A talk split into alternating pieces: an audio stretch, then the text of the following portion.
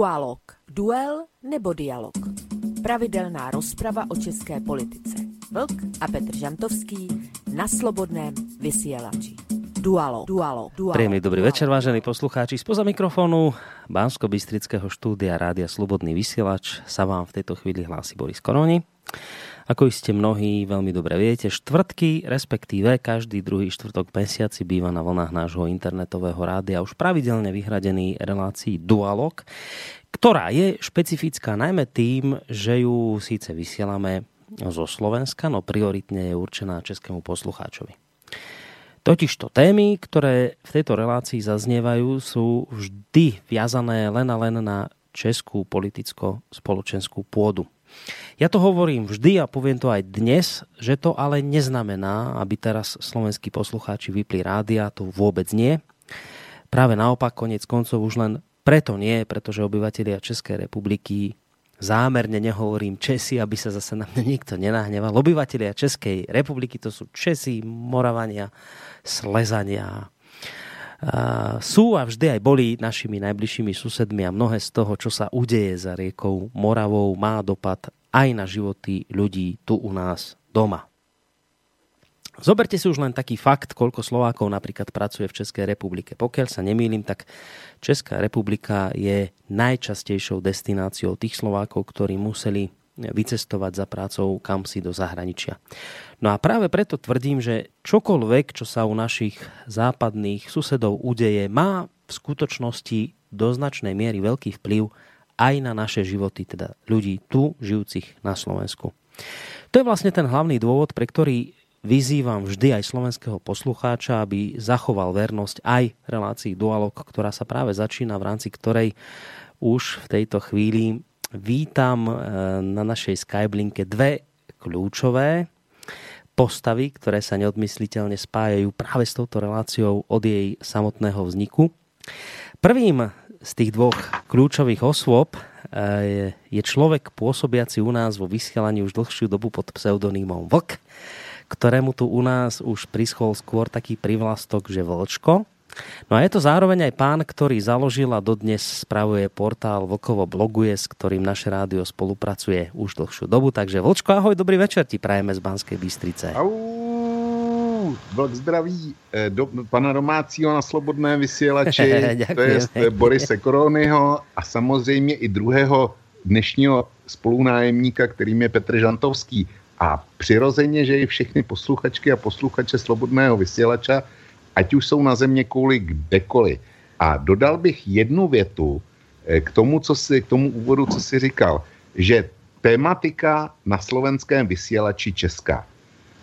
Ten pořad, který dneska bude e, mezi námi třema, tak bohužel konstatuji, že v Čechách by nebyl možný rádiu. Fú, až na tak? televizi. No, to, to... no samozřejmě, protože u nás něco jako slobodný vysílač ne, neexistuje a komerční nebo veřejnoprávní rády, aby se do e, diskuze nad e, jakýmkoliv vnitropolitickým eh, tématem v tomto obsazení nikdy nepustil. No, niekto by sa na teba nahneval, lebo by povedal, že však máte tam slobodné vysielače, dokonca myslím dve takéto rády, ale to je možno téma na inú, na inú reláciu. A konec koncov, keď budeš chcieť, môžeme sa k tomu dostať. Ale v tejto chvíli sa mi patrí pripome- pripomenúť, privítať druhého hostia, ktorého si ty už spomínala. Tým pánom druhým u nás sa na Slovensku hovorí, že tým pánom naholenie druhým. V tejto chvíli je novinár, publicista, komentátor, vysokoškolský pedagóg, pripravujúci do života mladých novinárov. Skrátka a dobré, Petr Žantovský. Petře, príjemný dobrý večer aj tebe. Tak já samozřejmě zdravím nejprve diváky, pardon, posluchače, zatím ještě jenom posluchače. Doufám, že brzy otevřeme i obrazový kanál, aby to bylo i s obrázkama, aby všichni slyšeli, viděli, co slyší. Aký jsme krásný, uh, všetci traja. Jaký jsme krásný. vážně chceš, aby nás viděli naživo? Vážně no, dobrá, dobrá, dobrá. Ano, zůstaneme, zůstaneme u toho společného zájmu a tím je sledovanost. Dobrá, nemusíme být vidět. Tak, každopádně vítám i Vlka, který už se tam ozval. Vítám, nebo vítám, zdravím tebe samozřejmě, Boris, a když se Vlk připojil ještě k tomu úvodnímu, k té úvodní zdravici, svoji poznámku. Já bych také jednu měl. Jednak eh, absolutně podepisuju to, co říkal o, tom, o té svobodě vysílání. To, že se něco nazve svobodný vysílač, neznamená, že to vysílá svobodně, třeba Rádio Svobodná Evropa. E, to je jedna poznámka. Druhá věc, v České e, republice toho svobodného mediálního prostoru je opravdu pramálo a v podstatě je jenom na internetu, nikde jinde. A třetí věc, ty si Boris říkal, že by tenhle ten pořád je primárně určen českému posluchači. No, já nevím. Já bych, já bych eh, udělal jednu takovou čistě osobní vsuvku. Já už asi dva měsíce jezdím pravidelně na Slovensko učit na jednu uh, vysokou školu, je to Panevropská vysoká škola v Bratislavě, učím tam média a propagandu a manipulace. Všechny ty věci, o kterých se mimochodem bavíme i tady v této relaci docela často. A musím říct, že od té doby, co jezdím na Slovensko pravidelně, já jsem tam jezdil vždycky a rád, a teď tam jezdím eh, ještě pracovně a ještě pravidelně, tak mám pocit, že to je strašně důležitý poznávat eh, život za řekou Moravou pro mě, protože začínám více rozumět životu před řekou Moravou.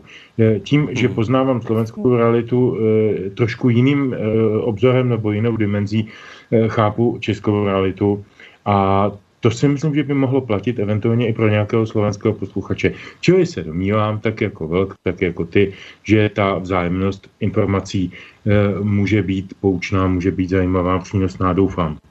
No, vy ste sa tak obaja pekne vyjadrili. Nie preto to poviem, ale aj, aj preto, že chcem. Ja dostávam množstvo mailov od rôznych poslucháčov a v poslednej dobe ma teší, že veľa ľudí pozitívne reaguje aj práve Slovákov, veľa mailov od Slovákov dostávam na reláciu Dualog, ktorí teda sú veľmi radi, že u nás na Slovensku rozoberáme aj témy e, konkrétne z Českej e, republiky. A takéto osobné, čo chcem povedať, že ja si nesmierne vážim, že vy obaja vlastne s nami spolupracujete, že sa pravidelne do týchto relácií zapájate. Ja vám v tejto chvíli ďakujem aj za našich poslucháčov, ktorí by vám to podľa mňa povedali sami, keby mali tú možnosť, ale vlastne budú mať, pretože samozrejme toto je kontaktná relácia a tým si už vlastne robí mostík k tomu, že im chcem povedať, že ak budete mať nejakú chuť sa do tejto našej diskusie zapojiť, tak úplne postačí, ak nám napíšete mail na adresu studiozavinačslobodnyvysielac.sk môžete písať takisto cez našu internetovú stránku, keď si kliknete na ten zelený odkaz otázka do štúdia. No a v neposlednom rade je to aj možnosť zatelefonovať priamo na číslo 048 381 0101 a vlastne takýmto spôsobom priamo sa zapojiť telefonicky do našej diskusie. Vlk už hovoril v úvode o tom, že takáto diskusia v Českej republike by až taká veľmi možná nebola. Uvidíme. V každom prípade ešte sme sa k tej samotnej téme nedostali, ešte sme ju nepomenovali a ešte ju chvíľočku ani nepomenujeme, pretože my tu máme takú, takú nejakú takú svoju nepísanú, povedzme, že tradíciu, ktorá spočíva v tom, že vždy v úvode tejto relácie, po takom krátkom úvode, po privítaní, si priblížime, priblížime hudobného hostia.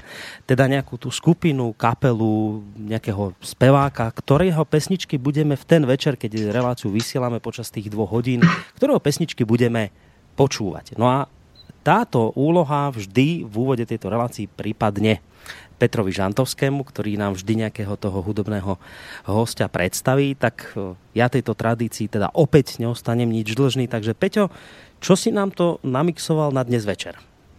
tak kdo nás poslouchá více než poprvé, tak ví, že většinou se tady podílíme, nebo podí, eh, podílíme, sdílíme, dejme tomu, eh, určitý zážitky s folkovou či rokovou scénou českou, alternativní, často protestní, od Karla Kryla po, dejme tomu, celá vokal, ale všechno je to orientováno tímhletím žánrovým směrem.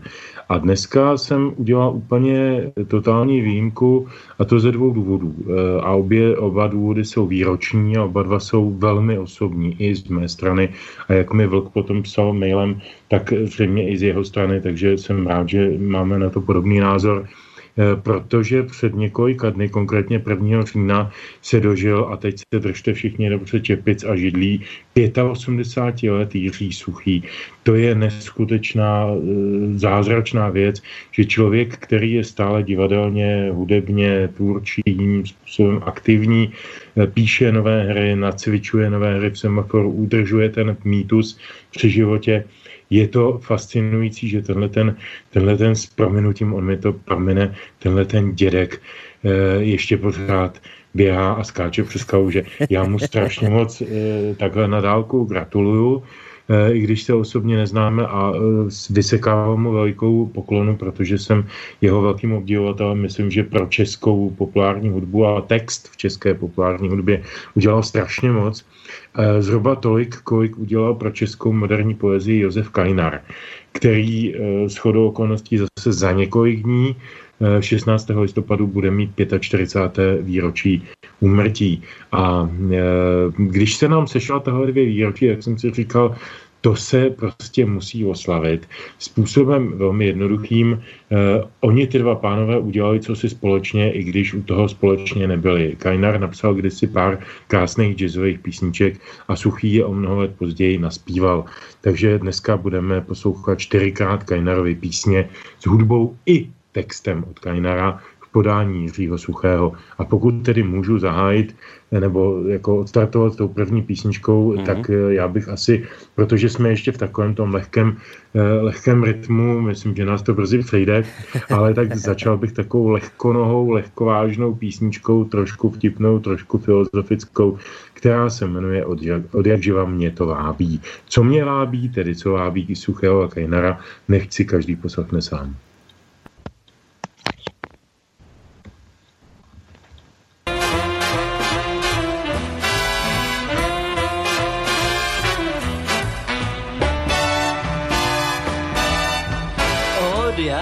Živa mě to lábí, potkat královnu ze sáby, říct ti ruku vám madám, co dělá starý šalamou na rebusy. A dal bych za to třeba vůra a potkat madam Pompadour. A výstřihy jsou dávno v krízi a už to nejde dál, už jsou z nich striptízy. Aspoň tak na pár vteřin vrátit se k pradědům. Já na to pevně věřím, jednou to možná dovedu a od dětství se zatím ženu.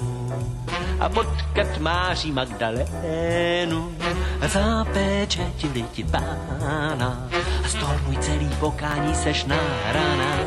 Yeah.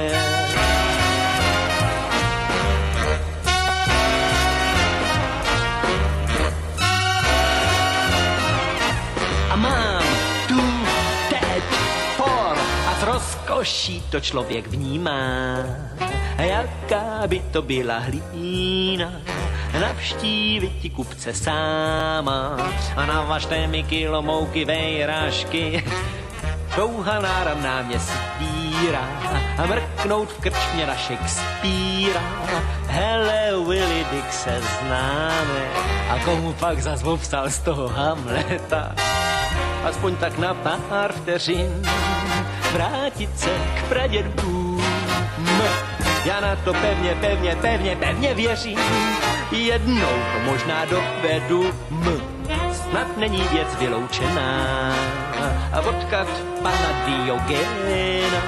Říct mu jménem řeckých dítek nechal spípu otevřenou, vytekl ti návitek. A nechal spípu otevřenou, vytekl ti návitek. A nechal spípu otevřenou, vytekl ti návitek. A nechal spípu otevřenou, vytekl ti návitek. A nechal spípu otevřenou, vytekl ti návitek.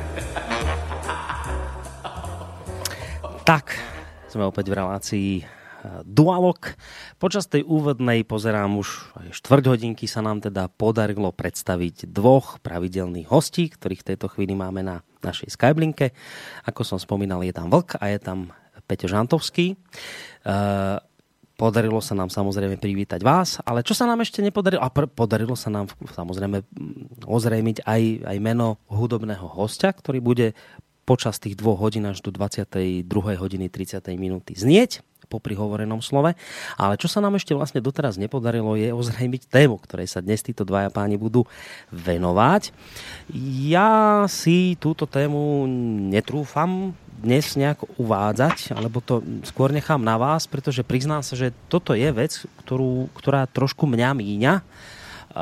Tak teda odozdávam radšej slovo vám a povedzte vy poslucháčom, že čo ste im na dnes teda pripravili, s akou témou sa idete uchádzať o ich priazeň a teda možno očakávať aj ich názory poslucháčov. Takže čo ste na dnes večer vymysleli, akú tému? Tak vzhledem k tomu, že jsem to navrhl, tak řeknu první půl větu, ale pak dám slovo Vlkovi. Já jsem napsal, že eh, jak si týden po uzavření volebních místností asi těžko můžeme mluvit o ničem jiném než o eh, právě se vykonavších krajských a senátních volbách. Vlk mi na to napsal v mailu, že eh, si těžko umí představit jiné téma, takže Vlku, je to na tobě. Vlku. No, tak tomu se teda říká diplomatická mluva. Připomnělo mi to eh, šéfa zahraničního odboru Hinka Kmoníčka, včera v české televizi. Ano, ten byl moc dobrý, ano, ano. I k tomuhle tématu, jo. E, samozřejmě, já jsem avizoval, já to trošku otočím, protože já jsem téma e, pro dualog, jaksi volební téma, e, český, český krajský a senátní volby avizoval, avizoval už v upoutávce na, minul, na minulou hodinu velká minulý pátek. Jo. Eh, prostě konstatoval jsem, že by to sice bylo s Borisem na rozbor, ale že to určitě bude téma tohoto dualogu. No. Protože, protože ta, eh, ty volby, ty dvoje volby znamenaly v podstatě, když se na to člověk podívá s odstupem, docela velký zemětřesení, zemětřesení na e, české politické scéně. Tam se ukázalo, že propadly tradiční strany, Nebyl to, eh, krajské volby a volby senátní jsou takzvané volby druhého řádu. To znamená, že jsou voliče mají za méně podstatné, za, řekněme, někdy i dokonce nedůležité, tomu odpovídá volební účast, ale jsou to volby, které zároveň eh, jak si vykoliká, eh, vykolíkují hřiště pro parlamentní volby příští rok.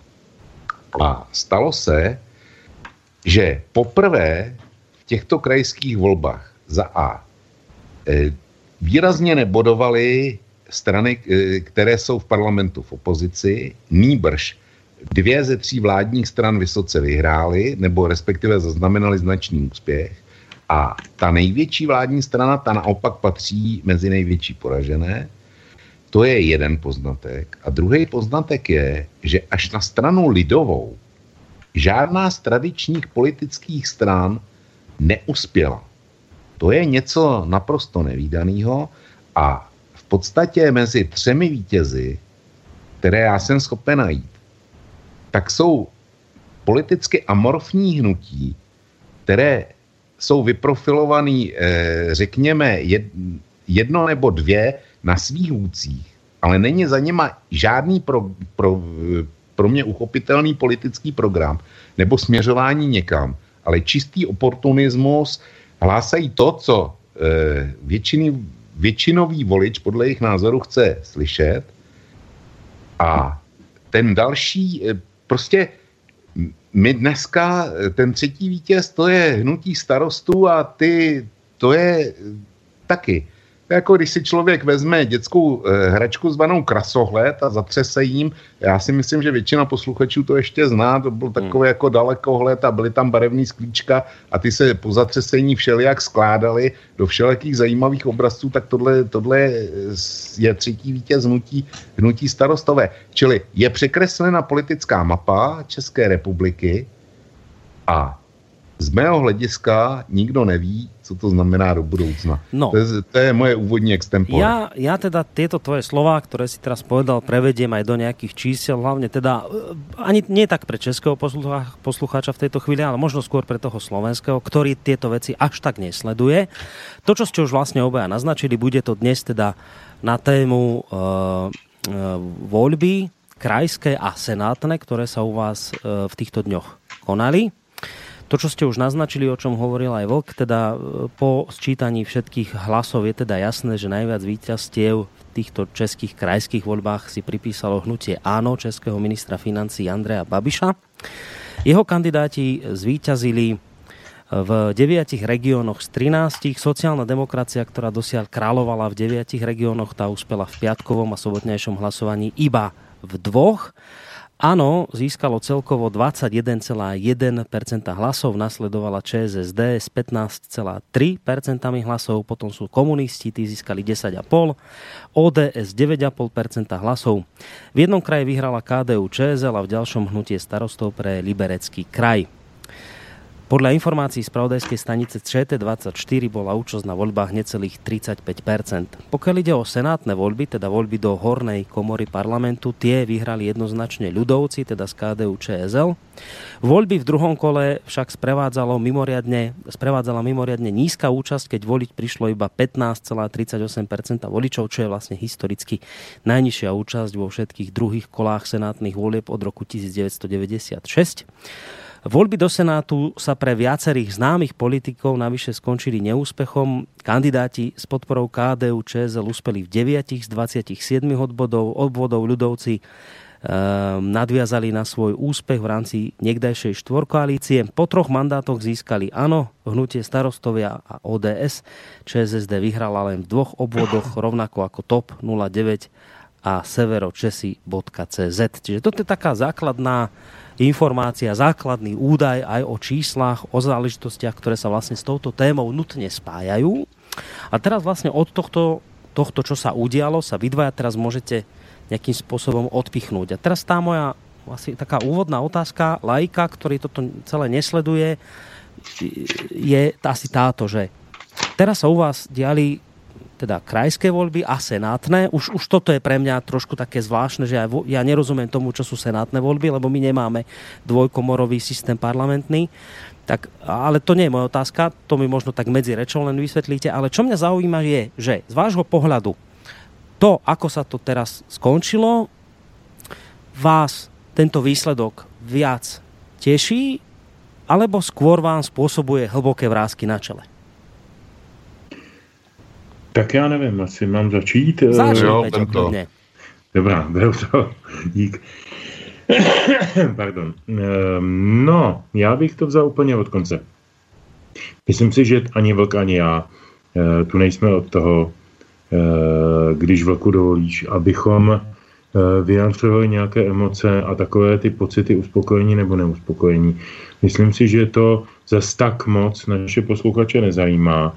Myslím, že je mnohem víc zajímá jakýsi analytický vhled do toho, co ty věci znamenají, um, proč uh, asi dopadly, jak dopadly, co mohou znamenat do budoucna, co mohou predikovat, uh, co může následovat, jaké konstelace politické, nevím, personální, kde co můžou nastat.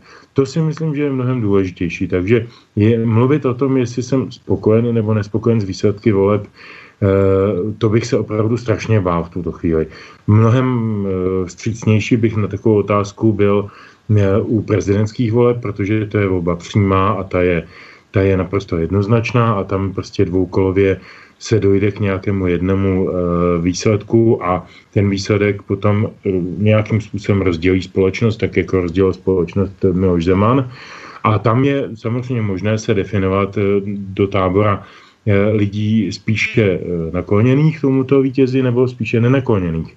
Ale u těchto těch voleb, eh, jako, jak říkal velký druhého řádu, druhé kategorie, to je úplně o něčem jiném. Tyhle ty volby tím, že jsou v mezičase mezi parlamentními volbami, vždycky je to Eh, nebo doposavat to bylo ob dva roky, teď je to ob rok, nebo jsou parlamentní volby za rok, protože byly předčasné volby, byla vládní krize, pád vlády eh, Petra Nečase a teda a teda. A eh, vždycky, tak jak byl říkal, a jak to říkal taky předseda vlády Sobotka v televizi, nebo na svém nějakém tiskovém statementu, Eh, eh, to doposavat vždycky bylo o tom, že ty krajské volby byly, a to odpovídám Borisi tobě, co to je vlastně za volby, mm-hmm. byly jakousi protestní, eh, protestním referendem o politice stávající vládní koalice. To znamená, když vládla v zemi sociální demokracie, tak z pravidla bývali hejtmani nebo krajská zastupitelstva byla hodně doprava a byla obsazována ODS a podobnými taky KDU ČSL, tehdy jako pravicovou nebo pravicově se tvářící stranou. A bylo to takové jakoby vyvažující kivadlo. Já se omlouvám, jsem trošku nastydlý, omlouvám se posluchačům. No a ten, tentokrát, a, a platilo to i naopak samozřejmě, jo, a tentokrát eh, jsme na tom trošinku jinak a v tom si myslím, že se míjí jak vlk, tak pan premiér Sobotka.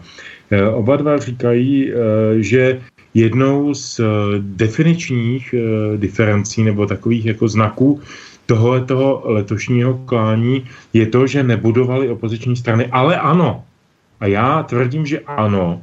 A že opoziční stranou v tomto klání byla ano. Tedy ano jako strana ano Andreje Babiše. Proč? Protože sociální demokrati tím, jak s tím Babišovým hnutím vlastně velmi dlouhou dobu už vedou vnitro koaliční boj a souboj a soupeření a já nevím co, který mimo jiné našel jakýsi promět v zákoně, kterému se říká Lex Babiš, to znamená zákoně o omezení určitých pravomocí pro člověka, který se vyskytuje v politice, myslím podnikatelských pravomocí a tak. O tom jsme tady už mimochodem mluvili. Tak eh, ta, ta vzájemná nevraživost mezi těma dvěma partajema docela znamenitá, docela velká. Je, je, nepamatuju z minulosti, vždycky ta koalice byla složena z nějakých kompromisních scénářů. Ale nepamatuju takhle dramatický rozpor uvnitř té koalice. Naposledy to bylo v roce 96-97, kdy vznikl velmi dramatický rozpor ve vládě mezi tehdejší ODS Václava Klauze a tehdejší KDU ČSL Josefa Luxe, kdy se Josef Lux profiloval jako v podstatě opoziční politik, ačkoliv byl ministrem a místo předsedou vlády. Dneska je to velmi podobné mezi Sobotkou a Babišem, tedy sociální demokracií a hnutím ANO. A to hnutí ANO je v podstatě vystrkáno do pozice eh, do pozice opozice.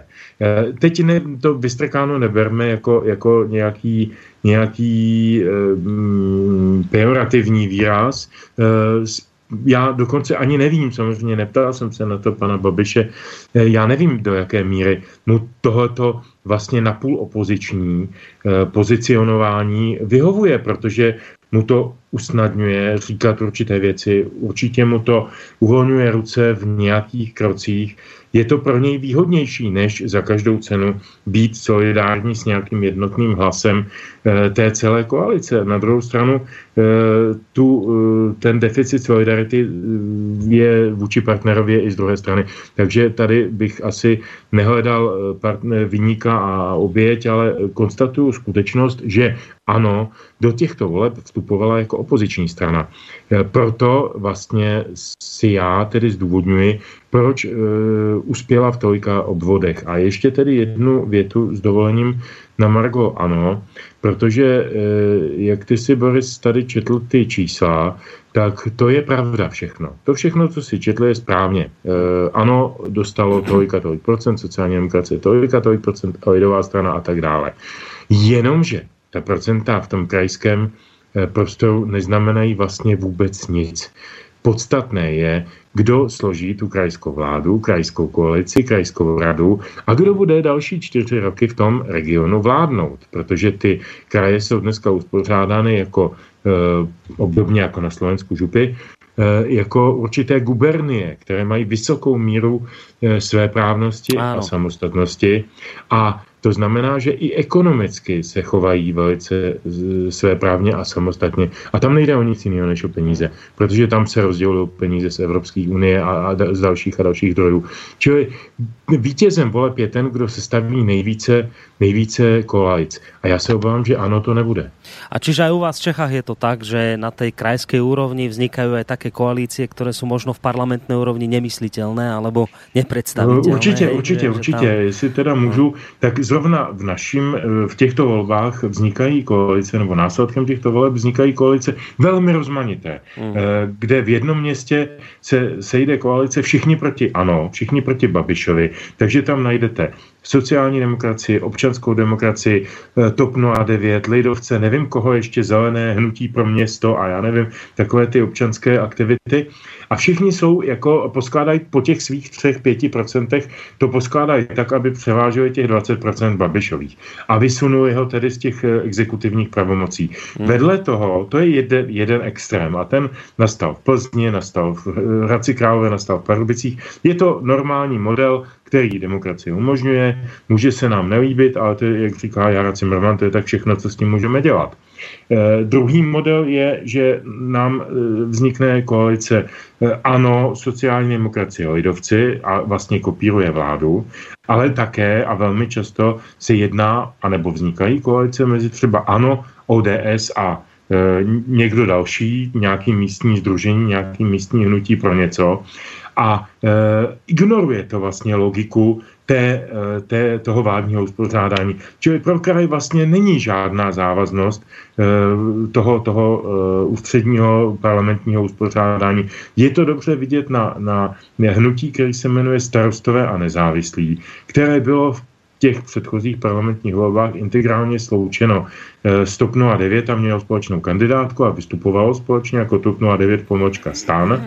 A Tohleto se e, rozbilo, tato, tato eh, dvoj, dvojjedinost e, vzala za své a e, zástupci starostů a nezávislých, kteří, a to je důležité vědět, v těch regionech jsou často velmi nezávislí a často jsou to místně docela, docela respektovaní osobnosti.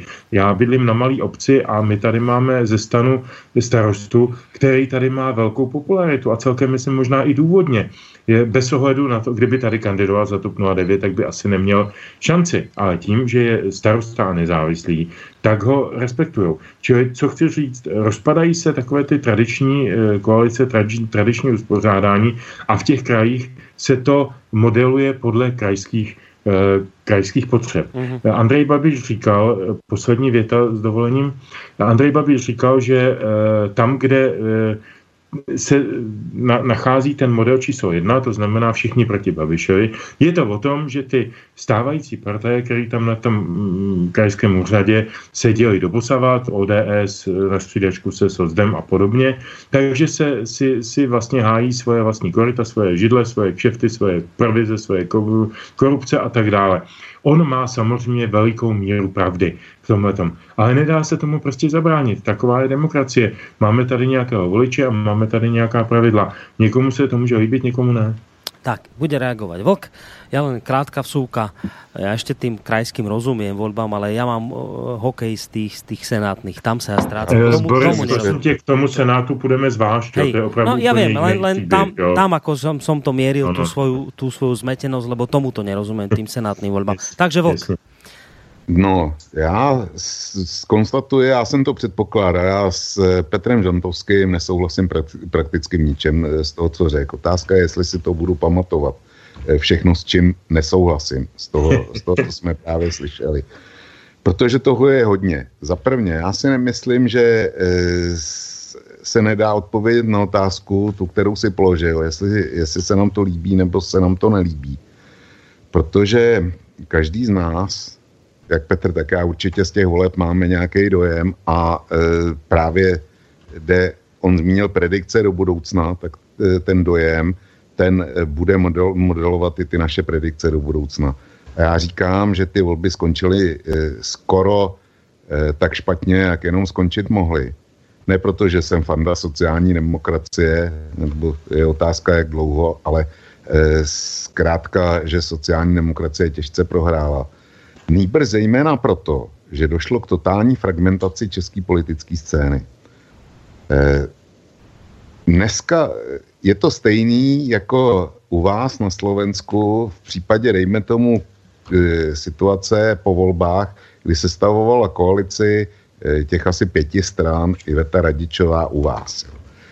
Eh, kdy nakonec teda vznikla nějaká vláda, ale ta vláda, protože tam bylo příliš mnoho subjektů tak, eh, a každý si začal hrát na svém písečku, tak nakonec velmi rychle padla a byla příliš, příliš různorodá. A když se podíváš dneska, Borisy, na vaše politický spektrum, eh, který vzniklo po volbách, koho všeho máte v parlamentu a co tam ty eh, lídři dělají a jak se chovají, tak eh, to je ilustrace toho, co já mám na mysli. My dneska máme v krajích z mého hlediska příliš mnoho subjektů. To je jeden poznatek a to rozbíjí politickou scénu a blokuje možnost jakýkoliv domluvy. A když ta domluva vznikne, tak to zakládá na to, že ta domluva nebude trvat dlouho. To je jedna poznámka.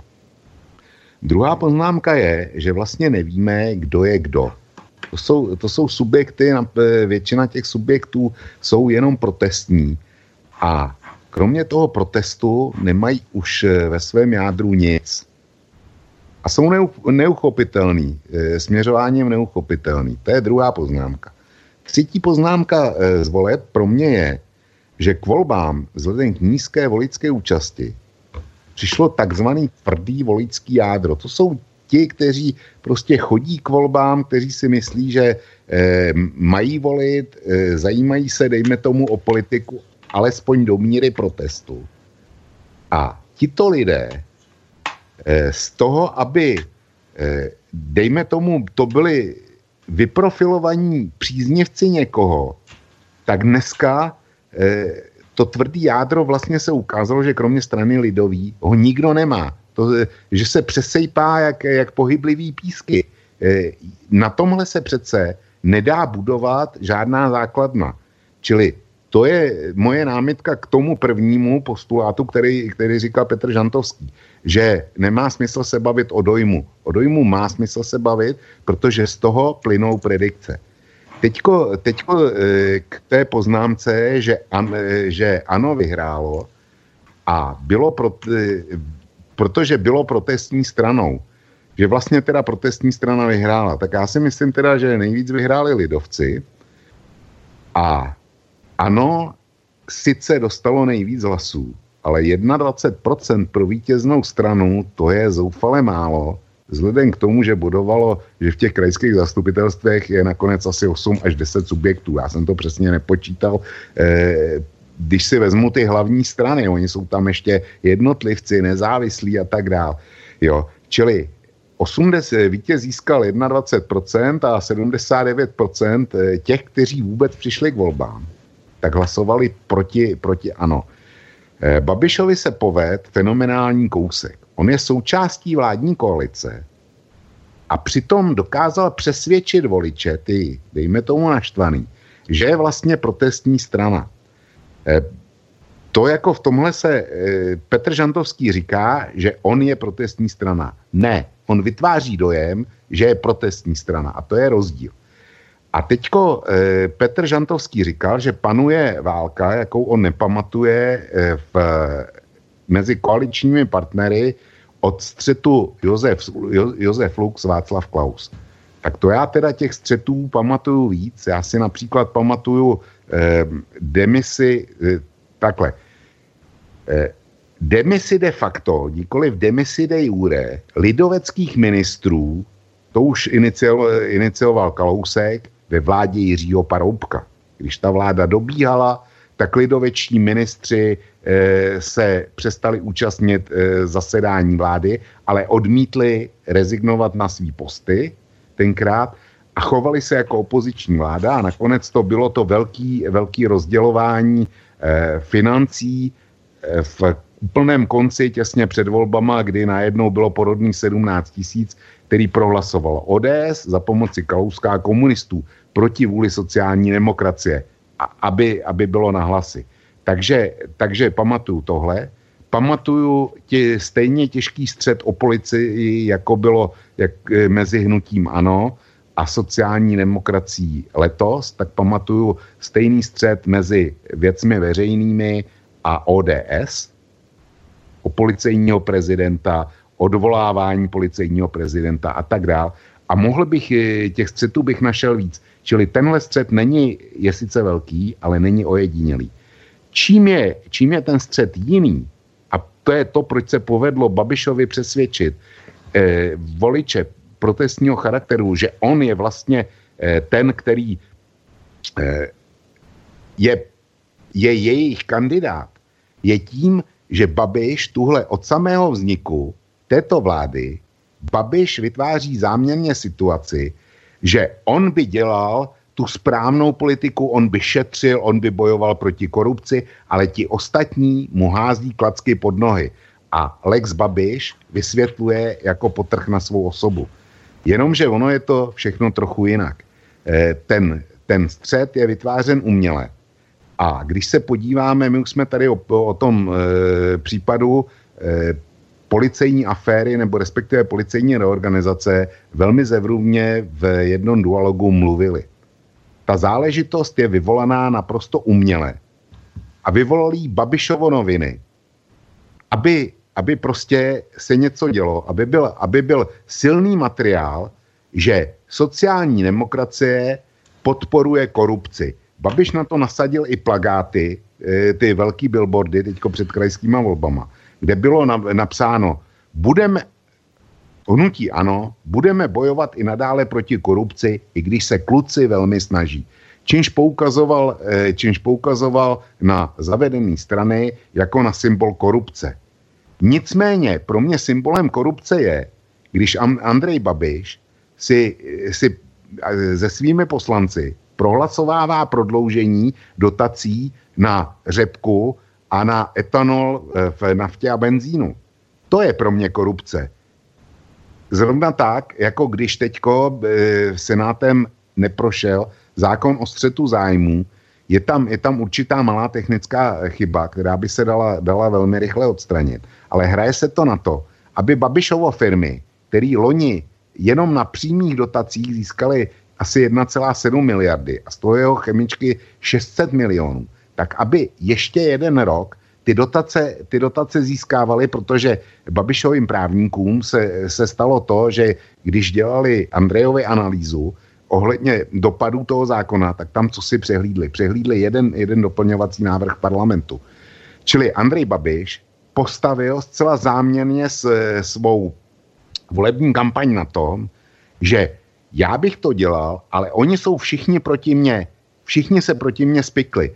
E, čili takhle to nefunguje. Petr Žantovský tady, tady argumentoval třemi kraji, kde hnutí ano, byť v tom kraji získalo největší počet hlasů, tak nebude v krajské vládě. Ty, ty kraje jsou zatím tři. Kraj Plzeňský, kraj eh, Pardubický a kraj Hradecký. Nebudu mluvit o Hradeckém kraji, eh, teda budu mluvit eh, o Hradeckém kraji. Tam ta koalice vznikla velmi rychle a e, nečekaně rychle, prakticky asi tři hodiny po volbách už se vědělo, že to, vznik, že to tak bude bez Babiše. Čili tam to bylo připravené dopředu. Nicméně tahle koalice v Hradci by nebyla, nikdy mohla vzniknout v okamžiku, kdyby hnutí Východočeši, nebo jak se jmenují, vedené poslankyní Berdychovou, nebylo, do této koalice vstoupilo. A největší, eh, největší vtip na celé té záležitosti, a proč o tom mluvím, je, že paní poslankyně Berdychová je poslankyní za Babišovo hnutí ANO.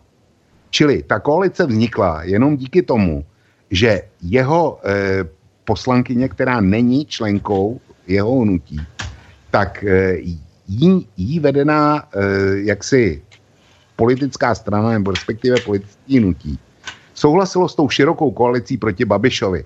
Takže tady za to si Babiš může sám. To je, to je Hradecký kraj. Jak je to v Pardubickém, tam, tam to nevím, ale tam de facto asi pokračuje minulá vládní koalice, která byla, která byla nějaký to krajský hnutí, lidovci a sociální demokrati a k tomu ještě někoho dalšího dobrali. A když, když sehnali dost hlasů, mimochodem, eh, sociální demokrati tam prohráli o pár stovek hlasů, jo, a bylo to, bylo to o desetinky procenta, čili tamto vítězství Andreje Babiše a jeho obejití e, bylo to poslední aritmeticky, e, co já bych e, být Andrejem Babišem e, komunikoval. A dostávám se k třetímu kraji a tady tu situaci znám velmi, velmi důvěrně. Takže vím, o čem povídám. Tady došlo k tomu, že součástí vyjednávacího týmu sociální demokracie byl mi, je minister vnitra Chovanec. A to je zase úhlavní nepřítel Andreje Babiše ve vládě. To je zlej muž sociální demokracie a kladivo na Babiše v koalici. A Andrej Babiš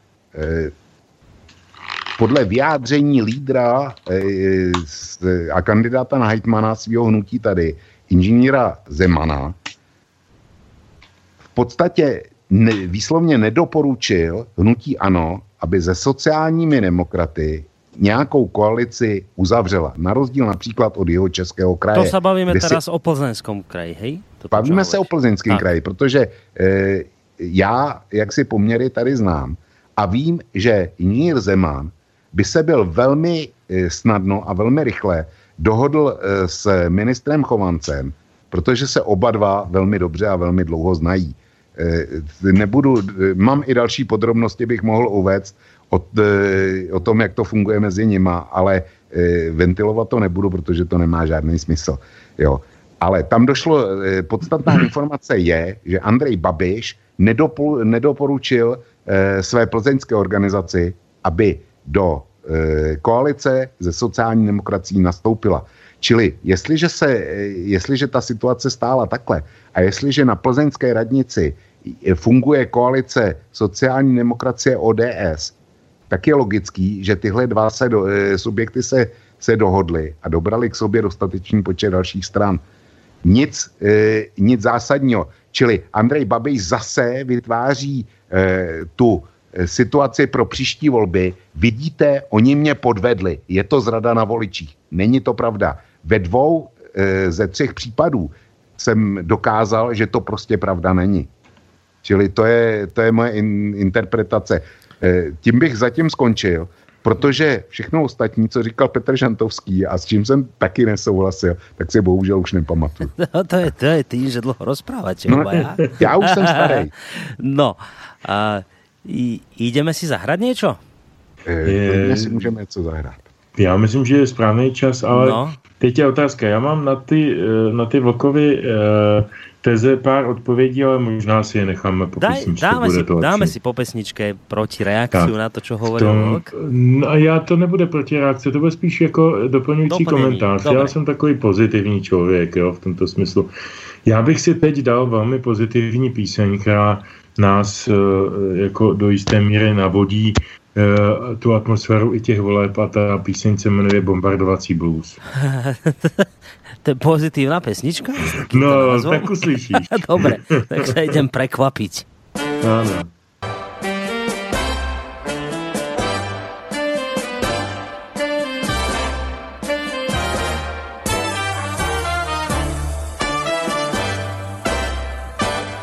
jsem si zpíval za války.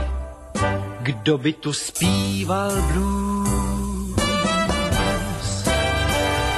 Kdo by tu dělal čestný dluhy? Zmeškával autobus. Pro jedno nechával to druhý. Proč mě by správě, pane, proč mě bys právě k sobě bral?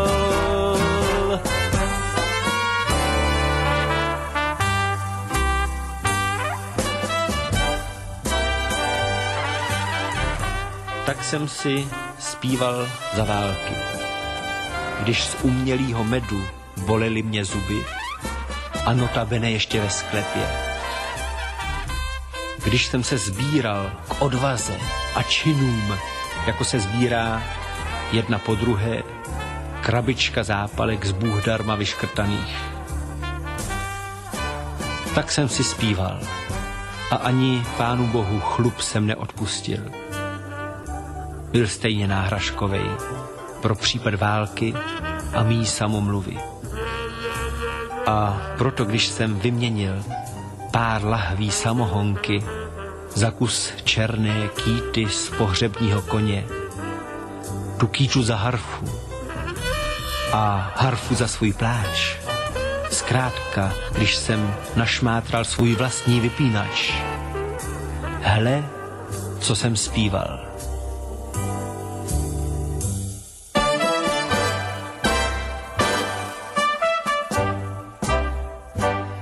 Nech si mě pod palcem dost svých serafů a kůrů. Nech si mě pod palcem. Dneska se těžko hledí vzhůru. Co dneska z hůry padá, to není mana nebeská.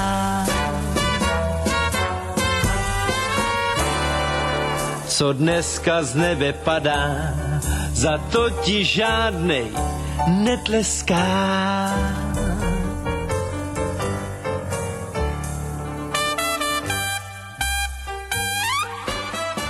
Jak živ jsem nebyl v ohni, v tom přímým, čestným ohni, přímé palby kde kulky osobně jmenují a šrapneli řvou proslovy doslovně masově a vždycky někde za obzorem požár, snad kvůli kompozici. Jak živ jsem já nebyl v přímým čestným ohni. No ale ve sklepě, to jo, tam si nás připravovali. Želec, kdo ještě do dneška má oči zazděný. Sto metrů odtud Luftschutzraum a ještě mám v něm duši. Tehda i psy se naučili číst. Sto metrů odtud Luftschutzraum. Tak rostla gramotnost psí lidské nenávisti. Nahoře kroužil, kroužil bílý svaz bombardérů naděje. Svatý svaz bombardérů, který nevěděl, kde je, takže pak z rozpaků a z pumovnic, než rozpaky lípnic. jsem zpíval. Až přijde soudnej den, pak sbírání mých kostí. Ortel byl proveden ve jménu věčné pitomosti. Proto mě nechej, pane, nechej mě raději dále spát.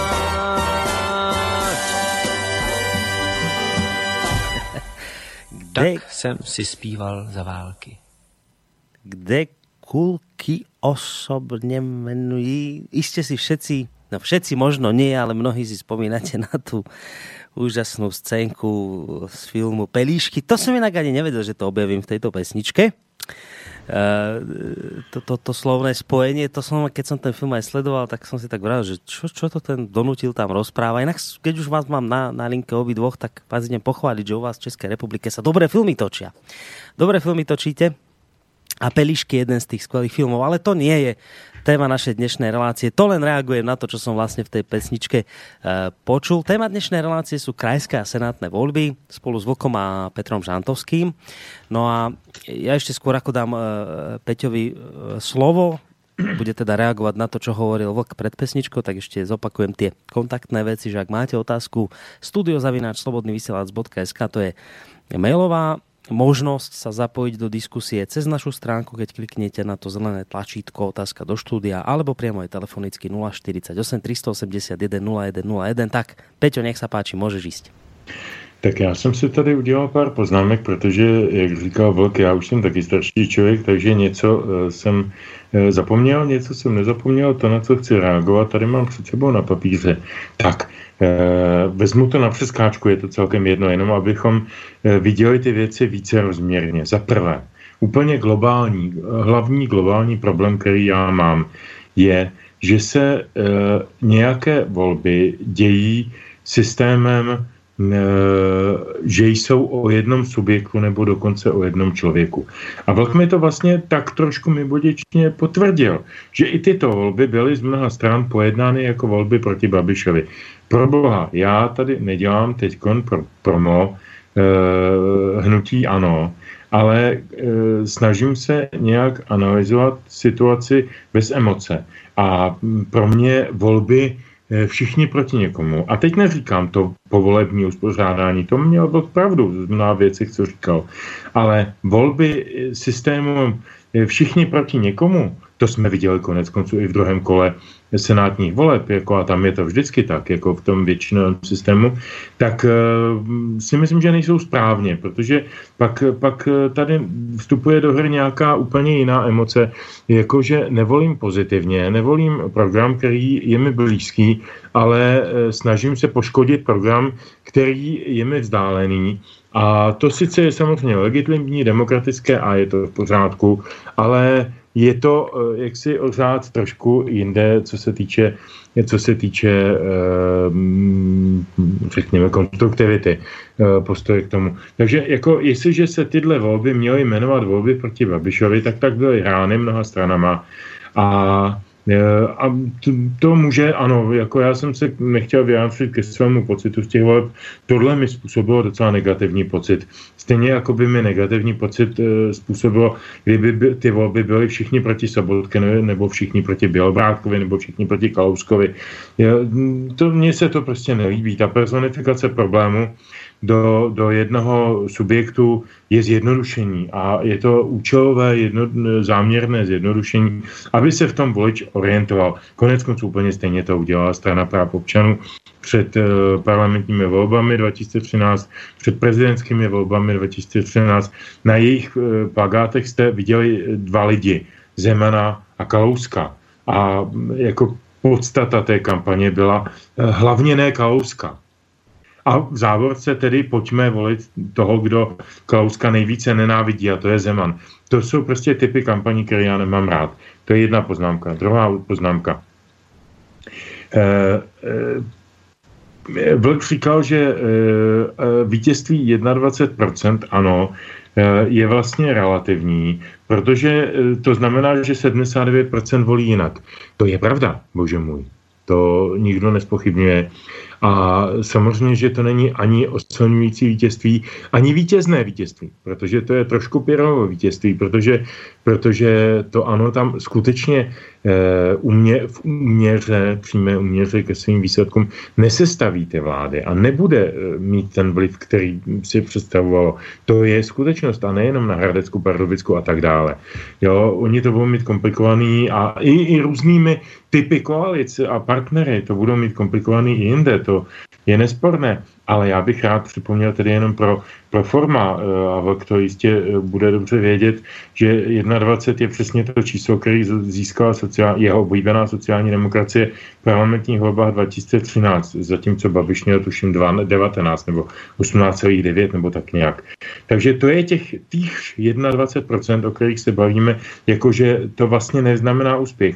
Tak já nevím, sociální demokracie sestavila vládu, sestavila vládu účelově, protože Eh, protože hnutí ano je ideově naprosto nečitelné, nikdo neví, jestli je napravo, nalevo, ve středu, nahoře, dole, nikdo neví, nebo ve čtvrtek třeba, já nevím. Eh, bylo, bylo to účelově eh, se nabízející partner, protože měl nejvíc procent. Jo, a nikdo mi nevysvětlí, že sociální demokracie nešla do té koalice jenom s touto účelovou predikcí, s ničím jiným. To je další moje poznámka. Další moje eh, stručná poznámka, proč neuspěly tradiční strany. No já si myslím, eh, a proč tedy uspěly ty protestní strany? Protože eh, se nám strašlivě vytrácí z politiky myšlenka. Vytrácí se nám nějaká meta, vytrácí se nám nějaká reálná, reálná představa. Já se vyhýbám slovu vize, protože to je takové havlovské slovo, které už má takový pejorativní nádech. Vyhýbám se tomu slovu, ale v podstatě by to asi vyjádřilo nejlíp. Takový to, co vlastně chci, aby ta společnost dělala, aby jak by vypadala, jak by se jí udělalo lépe, jak by, jak by se jí prospělo. To je to, čemu se říká teda ideologie nebo vize. A já mám pocit, že nic takového žádná z těch kandidujících stran eh, tradičních či netradičních ne, nepředvedla a nepřednesla. A je úplně jedno, jestli za protestní stranu považuji Tomia Okamuru nebo, nebo Úsvit nebo pana Babiše, ačkoliv dostali rozmanitý počty procent, e, e, protože vlastně oni nabídli, řekněme, mm, kritický, nebo chcete-li protestní, nebo chcete negativistický, e, doplňkový, jakýkoliv jiný program, ale jako nic takového, jako naše představa je, budou takovéhle daně. budou nízké daně, vysoké daně, proporční daně, progresivní daně. Nic jsem neslyšel. Já o těch stranách nic nevím, jak si to představují. Jo, pan Babiš nás samozřejmě zásobuje svými názory na to, jak by bylo potřeba ten státní rozpočet posílit a jakými způsoby to hodlá dělat. Nicméně to není politický názor. Já nevím, kde je politicky. Takže pro mě je skutečně, jak říkal Vlk, představitelem určitého protestní, určité protestní volby. A že tu protestní volbu ale zvolili už po druhé v rozpětí třech let, ty lidé, eh, v poměrně vysoké míře. Teď si vemte v roce 2013 poslanecké sněmovně zvítězilo ano Ústí. To je sociálně nejkomplikovanější region České republiky. Je tam nejvíc nezaměstnaných, nejvíc Romů, nejvíc sociálně exkludovaných lidí. Je to strašlivě komplikovaný region, kde vždycky vítězili komunisti, ostatně teď tam mají komunistického hitmana, a nebo sociální demokrati, prostě levice. A najednou tam v roce 2013 naprosto s přehledem zvítězil miliardář hmm. v bílý košili Eh, který se za své miliardy nestydí a naopak je dává na odiv, no to je neuvěřitelný zázrak, no. jako podivná věc, jako, kterou si samozřejmě můžeme vysvětlit lecjak, jo, ale fakt je ten, že asi teda nabídl ten protestní program, protože ty lidi už byli, a teď se dostávám k té odpovědi na otázku, proč neuspěly tradiční strany. No prostě protože před minulosti nic nepředvedli. Nic tak přesvědčivého, aby je lidé většinově volili. A úplně poslední, eh, poslední poznámka, k tomu, co jsem si tady poznačil z toho Vlkova expoze, eh, Samozřejmě, že byly rozmanité vládní rozmíšky v minulosti. Samozřejmě, že lidovci za to, co líčil, je naprosto přesné. Eh, vůbec bych to nechtěl opomenout. Eh, Paroubek v letech 2005-2006 vládl s komunisty. Ne se svými koaličními partnery, tedy stranou lidovou a tak dále. Eh, on vládl s komunisty, on většinu zákonů a většinu opatření e, prosadil vlastně s opoziční stranou. To byla jeho preference, on se vyjádřil, že bude vládnout třeba s Mar- Marťany, když mu budou vyhovovat názorově, takže pro něj ty komunisti splňovali ty Marťany. Jo. V pořádku, je to pravda. Ale žádný, doposud žádný, nikdy žádný premiér v České republice a mm, jaksi nejsilnější koaliční strana nevymyslela zákon, který by byl nemířen bezprostředně proti eh, buď lídrovi nebo celé eh, partnerské koaliční straně. To ještě nikdy nebylo. Eh, byl samozřejmě, eh, byly rozmanité typy alibismů. Když si vzpomenu na období vlády Mirka Topolánka eh, v koalici s Bursíkem, se zelenými tehdy. Já si vzpomínám, jak, jak jsem Topolánkovi, s proměnutím dovolte, známe se s Topolánkem strašná léta, dlouhá léta jsme se měli rádi, teď už se zase dlouhá léta rádi nemáme, ale to je vedlejší. Já jsem mu strašlivě nadával, na, v sídle ODS v jeho kanceláři na Jánském vršku a říkám, ty, Mirku, co blbneš s těma zelenýma? Jako Eh, proč děláš ten či onen zákon, ten či on toto, to či ono opatření. A on říká, ale te, já musím, protože já tam ty zelený mám a já se bez nich neobejdu a tohleto. A strašlivě se vymlouvá a byl opravdu jak had.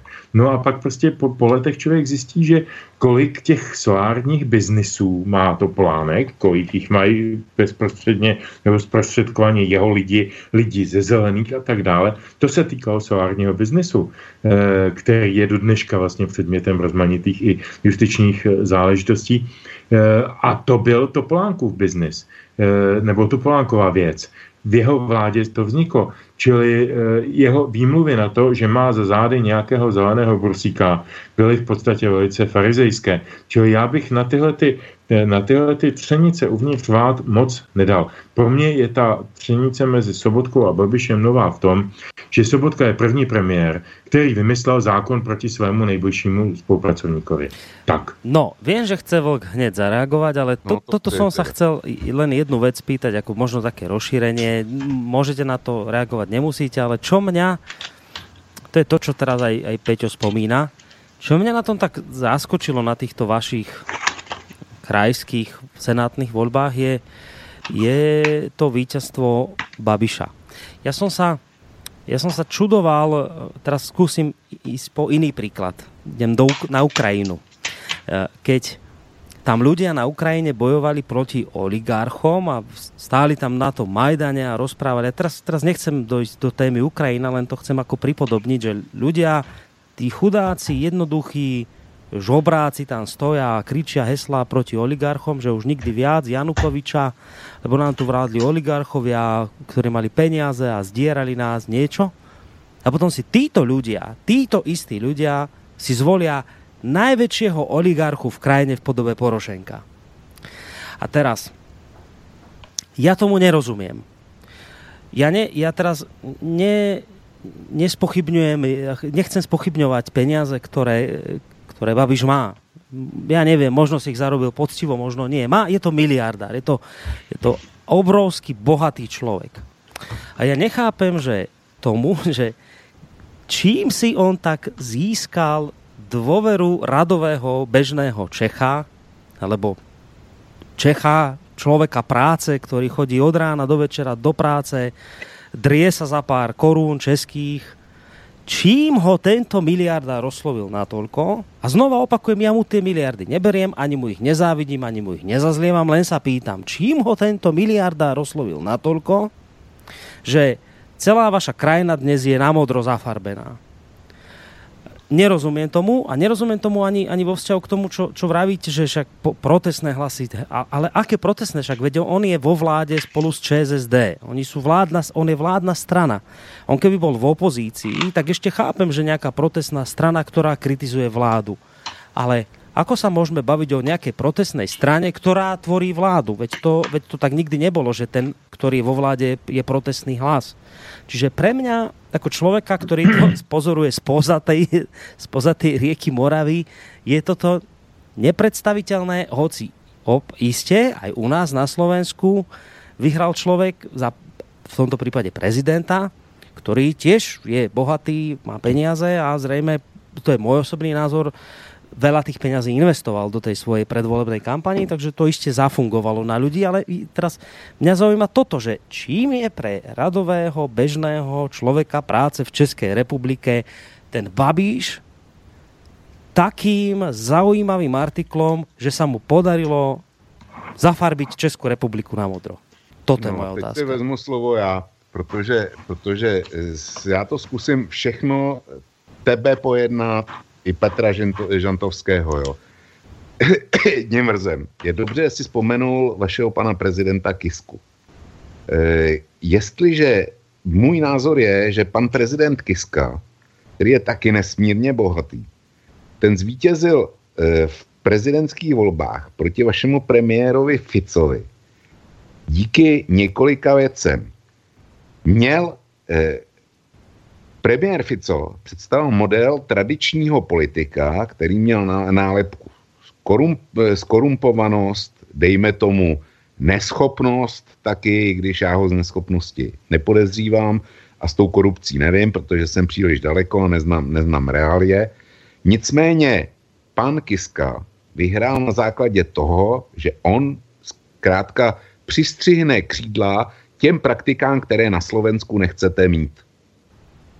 Stejný dojem zbudil Andrej Babiš, který taky říká to, já s nima zatočím. Já už jsem uváděl ten jeden billboard, který byl u nás úplně na všem, eh, na každém nároží.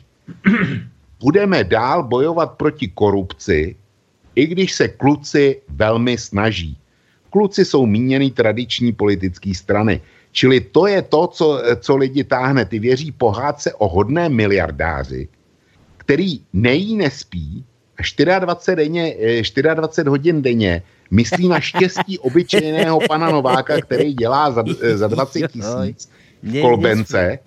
a přitom eh, a dá přednost zájmu pana Nováka, to znamená státu, před zájmem svého holdingu, který z něj dělá osmistého nejbohatšího člověka na, na země kouli.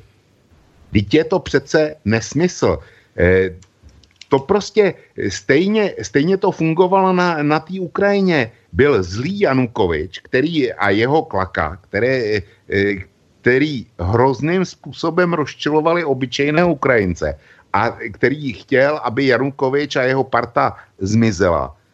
A hodný miliardář Porošenko tenkrát e, i dneska vlastnil tehdy nejsledovanější televizní kanál.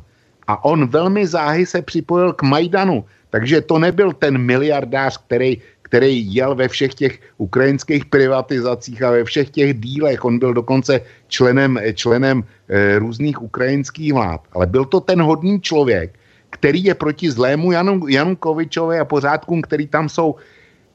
To stejn, stejné emoce vzbudil u nás Andrej Babiš a bude budit nadále.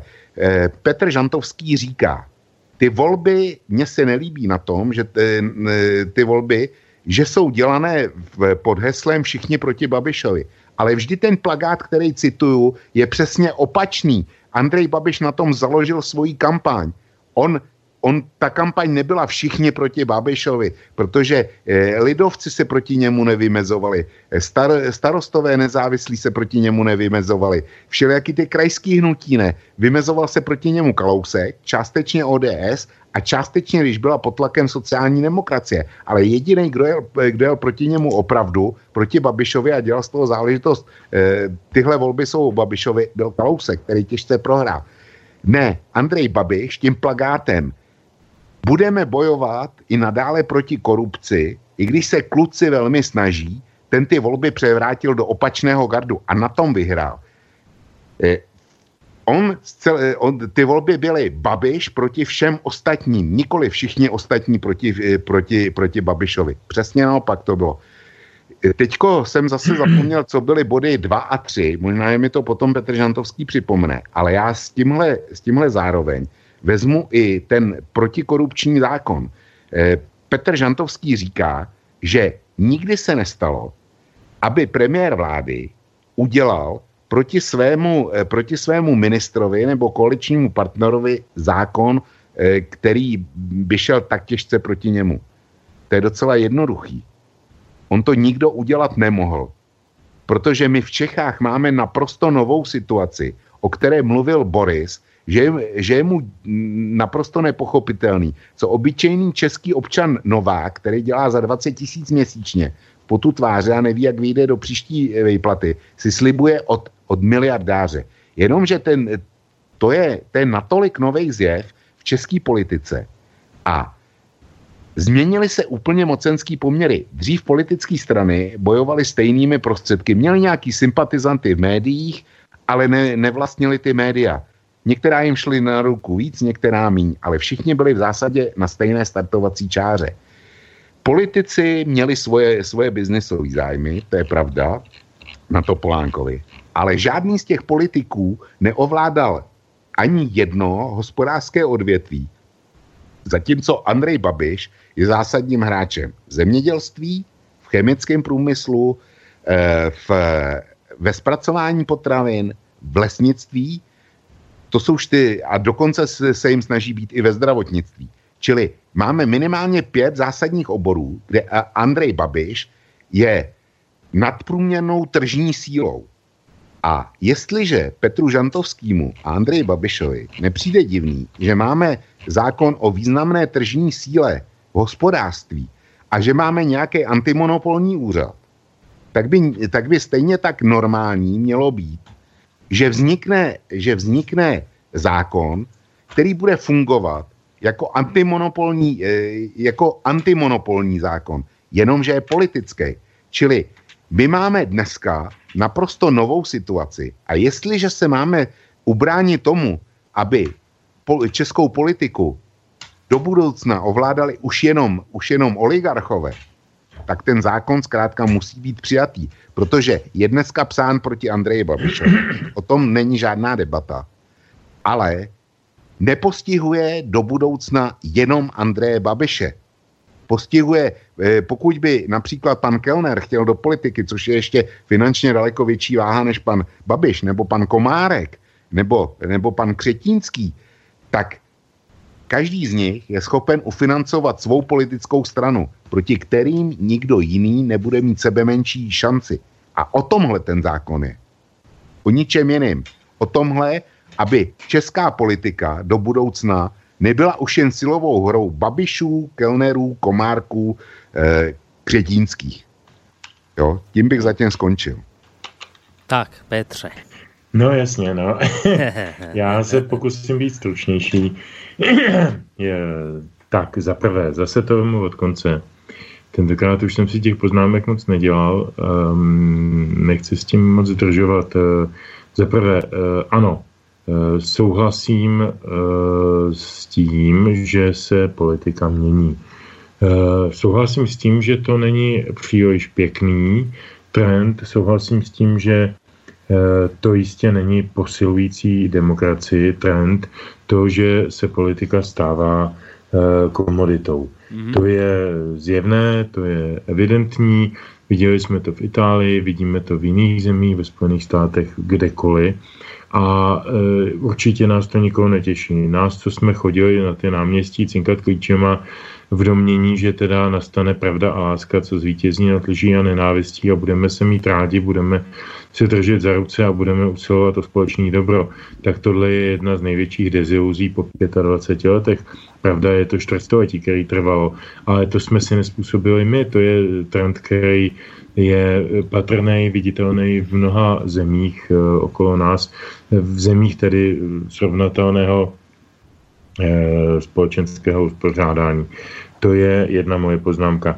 Takže ano, nejsem z toho šťastný, že se ta politika mění tímto způsobem, ale nevinil bych z toho Babiše, protože jestli eh, tady byl nějaký podnikatel, který velmi výrazně vstoupil do politiky, mnohem dřív než nějaký Babiš. Babiš dělal biznesy a dělal je vždycky v souvislosti s politickou scénou. Teď si vzpomeňme, jeho, jeho privatizační úspěchy jsou zpěty s érou Stanislava Grosse v pozici nejprve, nejprve ministra vnitra, pak předsedy vlády, předsedy sociální demokracie a tak dále. Byl to Andrej Babiš, který přece financoval Grossovi ty mejdany, ty, ty, ty předvolební koncerty Michala Davida a všechny tyhle ty traktace.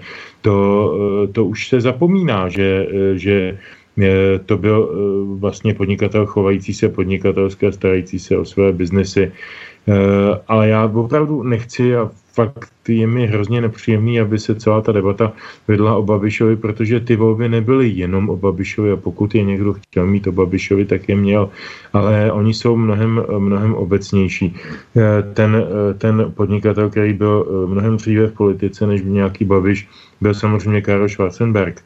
Jako vlastník, spoluvlastník několika médií už od roku 2006, kdy se s Bakalou zmocnili týdeníku Respekt, v roce 2008 se s Bakalou zmocnili týdení, vydavatelství Ekonomia, kde vychází týdeník Ekonom, velmi prestižní, velmi seriózní eh, deník hospodářské noviny, které měly v té době vysoký kredit veřejný, dneska už to tak není, ale tehdy měli jako etalon určité seriózní žurnalistiky, politické, ekonomické, burzovní a tak dále. To všechno, to všechno byly určitá předpolí, určité dělostřelecké přípravy na nějaké další politické výstřely. A já bych tedy, když už se o tom bavíme a bavíme se jmenovitě o lidech, tak bych připomněl třeba takovou situaci, kdy uh, se privatizovala uh, Becherovka Karlovarská a u toho byli tři lidi. Uh, zvláštní situace. Tehdejší minister Kalousek, tehdejší šéf poradenské firmy Patria Finance Bakala a nabyvatel, nebo respektive zástupce nabyvatele Pernod Ricard, jistý Schwarzenberg. Od té doby samozřejmě fungovala tahleta úžasná triáda a to, že prostě si Kalousek e, potom posadil Schwarzenberga jako, jako maskota své, své podnikatelského projektu s názvem Politická strana, nebylo nějak překvapivé pro člověka, který je trošku, má ještě paměť. Čili, co tím chci říct, ta oligarchizace české politiky se děje mnohem déle než od nějakého babiše. Tak proto se velice bráním tomu, abychom to všechno převáděli na společný jmenovatel, který se jmenuje, který se jmenuje Babiš. A ještě jedna a poslední poznámka v tuto chvíli.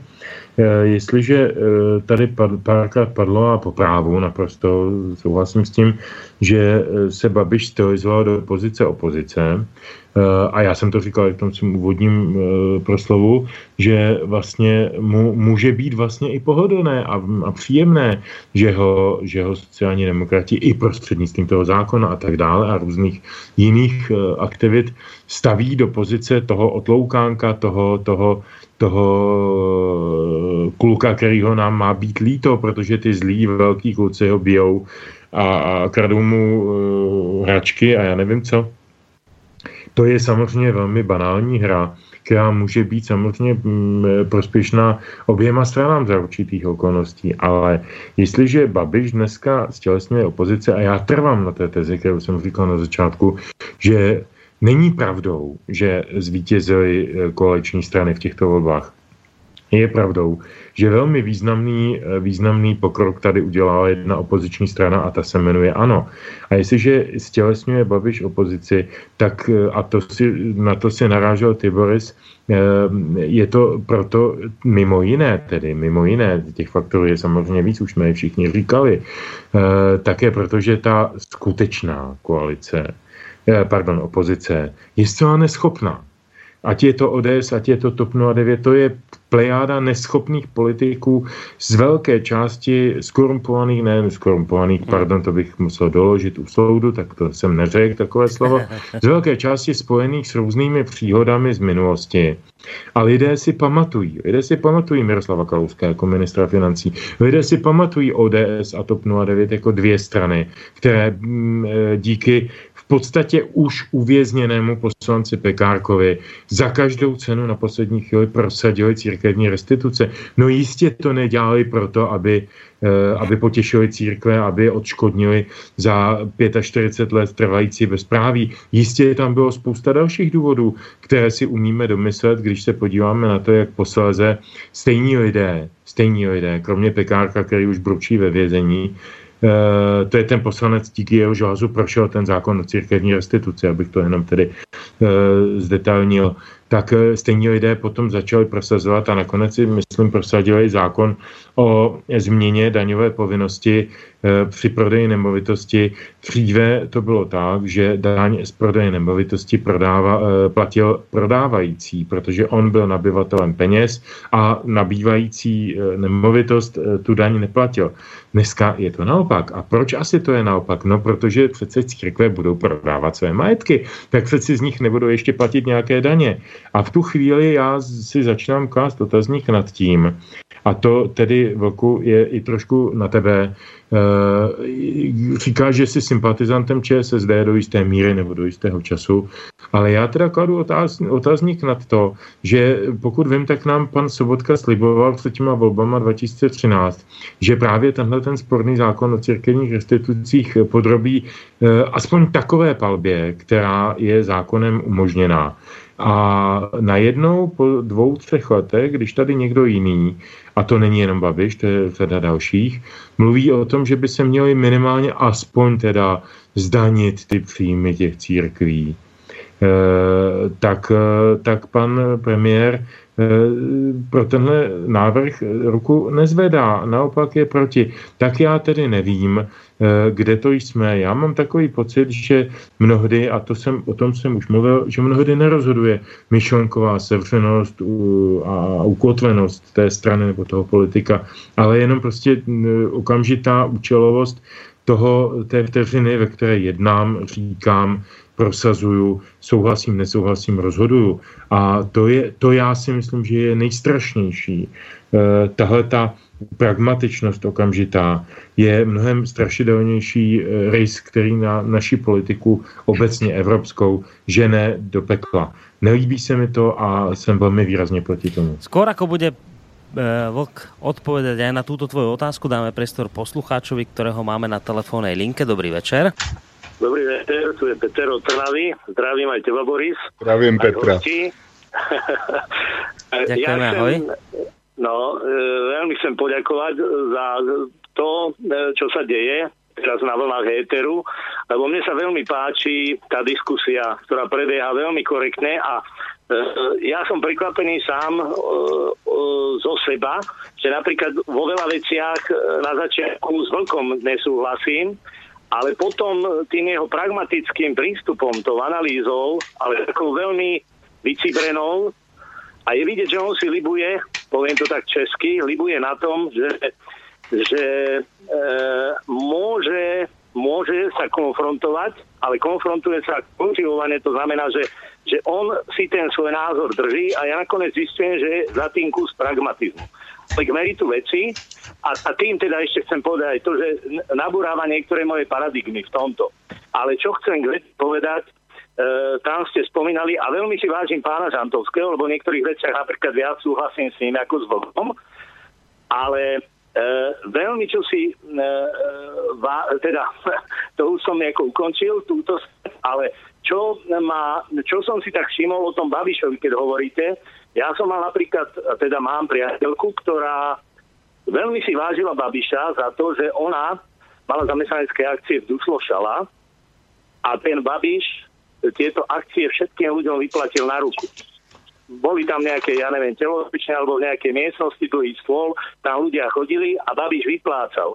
Čiže nie jak ostatní podnikatelia, tí v podstate sa snažili Penta, Spola, Gorila, čo bola na Slovensku, že ľudí s prepáčením okašľať, ale proste jednoducho ten Babiš tých ľudí vyplatil a naozaj to boli celkom pekné peniaze. Tak na margo toho Babiša, že po tejto stránke si ho e, zase nejakým spôsobom my Slováci vážime. Že teda e, nesnažil sa tých ľudí okašľať. E, budem držať palce a ďakujem za kultivovanú diskusiu. Dobre, a Peťo, nejakú otázku teda nemáš, hej? Otázku konkrétnu nepoložíš.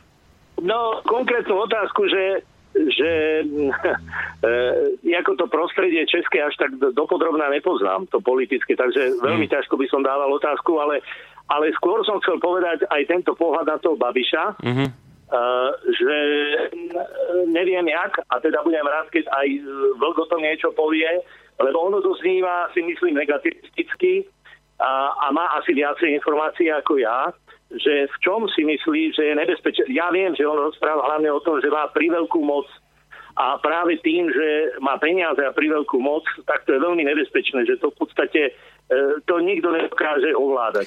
No, seba ovládať. Hlavne, Takže možno na toto by sa áno, opýtal. Áno, hlavne, hlavne teda tie peniaze, ale zároveň teda aj média, no to je to horšie. Dobre, Peťo, ďakujeme veľmi pekne za tento tvoj vstup. Maj sa pekne, ahoj, do počutia. Takže Peťo, ktorý sa nám dovolal, vlastne ešte túto celú záležitosť rozšíril akoby o taký humánny rozmer Andrea Babiša. Sami ste to počuli, nemusím to opakovať, ale teda on čaká od vás, čo k tomu poviete, že, že teda on to, snažil sa toho Babiša ešte v takom akože dobrom slova zmysle dnes v tejto chvíli tu vykresliť. No. A, Já to vezmu. No. To je, já vrátím nejdřív, nejdřív kompliment Petrovi do Trnavy, protože pro mě posluchač, jako je on, je přesně ten, který ho chci mít na, dru- na druhé straně. To znamená eh, člověk, který eh, má názor, ale umí, umí střebat argumenty. Jo, to je, Borisy, to je v podstatě ideální posluchač, pro kterýho vysíláme, ne protože mě pochválil. Jo. Hmm. Ale Prostě to je, to je ty posluchače, pro kterýho je tohle rádio dělaný. Hmm. Tak, to je jedna věc. A teďko, teďko k té otázce. Na to, je, e, na to mám jednoduchou odpověď. S radostí konstatuju, že Andrej Babiš, když chce, důležité, to je právě jádro toho sdělení, když chce, má i lidský rozměr. Beru to s potěšením na vědomí. A tím bych s tím byl vyrovnán. A vrátím se k tomu, co říkal Petr Žantovský, eh, který mi dal na konci, eh, zase já jsem s ním nesouhlasil skoro, skoro v ničem. Byla tam jedna pasáž, kdy, kdy ano, ale e, nesouhlasil jsem skoro s ničem. Ale v podstatě tímto jsem toho podstatnou část zapomněl. Ale rozhodně jsem nezapomněl tu otázku, kterou mi adresoval ohledně zdanění finančních náhrad církví což byl návrh, který předložil eh, člen sociální demokracie, tak to jeho český hejtman Zimola, velká, velká nadcházející hvězda, eh, hvězda téhle strany, a ke kterému se připojil Andrej Babiš a Petr Žantovský se mi ptá, proč to Bohuslav Sobotka, když sociální demokracie měla v programu revokaci pardon, církevních restitucí, Áno, počujeme sa Vlku? Vlk nám, ne... Vlk nám vypad. Vlk nám vypad? Čo sa deje? Ja, musíme ho skúsiť znova vytočiť. Vykašľal si sluchátko niekde z počítače. Počkaj, skúsime, skúsime ho znova pripojiť, ale márne sa ho tu snažím pripájať. Zatiaľ sa to veľmi nedarí, takže urobíme to tak, Peťo, že ja ti teraz... Dáme pesničku. Dáme pesničku, no, no dobre. Tak. tak. Myslím, že stejně je to správný čas. Tak, takže povedz, čo dáme, akú? Uh, no tak to je to teda cynismus v tuto chvíli, tím, že nám vlk vypad ze, ze spojení, ale máme tam ještě dvě, já bych si tu jednu nechal nakonec a teď bych dal písničku, která se jmenuje Mrtvý vrabec. Opravdu není o vlkovi. Je to jiné zvíře, ale je to strašně krásná lirická písnička Josefa Kajnera a Jiřího Suchého. Tak, poďme na Mrtvého vrabca a poď, dúfam, že sa nám podarí oživiť vlka po tejto tak. pesničke.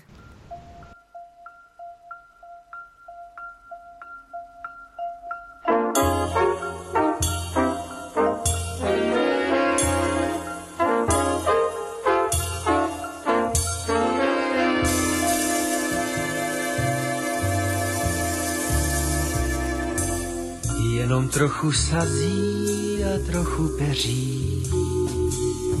Na světě mi to nikdo neuvěří,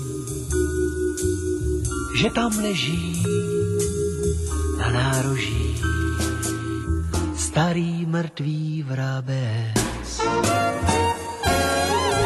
O červnových třešních se mu snad zdálo, když jsem nad ním stál, právě poprchalo on tam ležel na nároží. Starý mrtvý vrabec.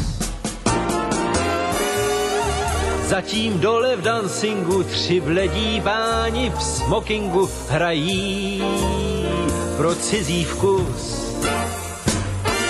S deským oči zavírá, když kytarista zaspívá svý nejnovější blues.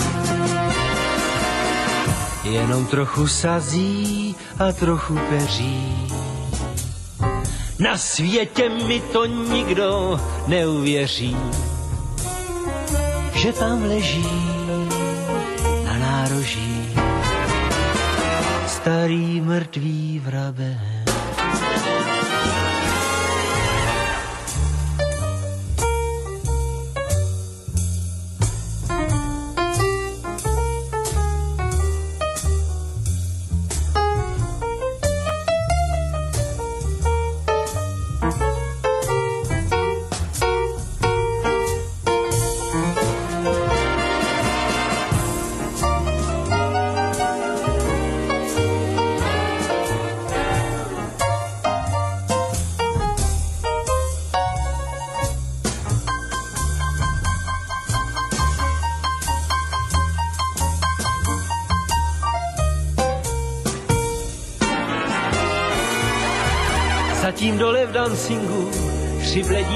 V smokingu hrají pro cizí vkus.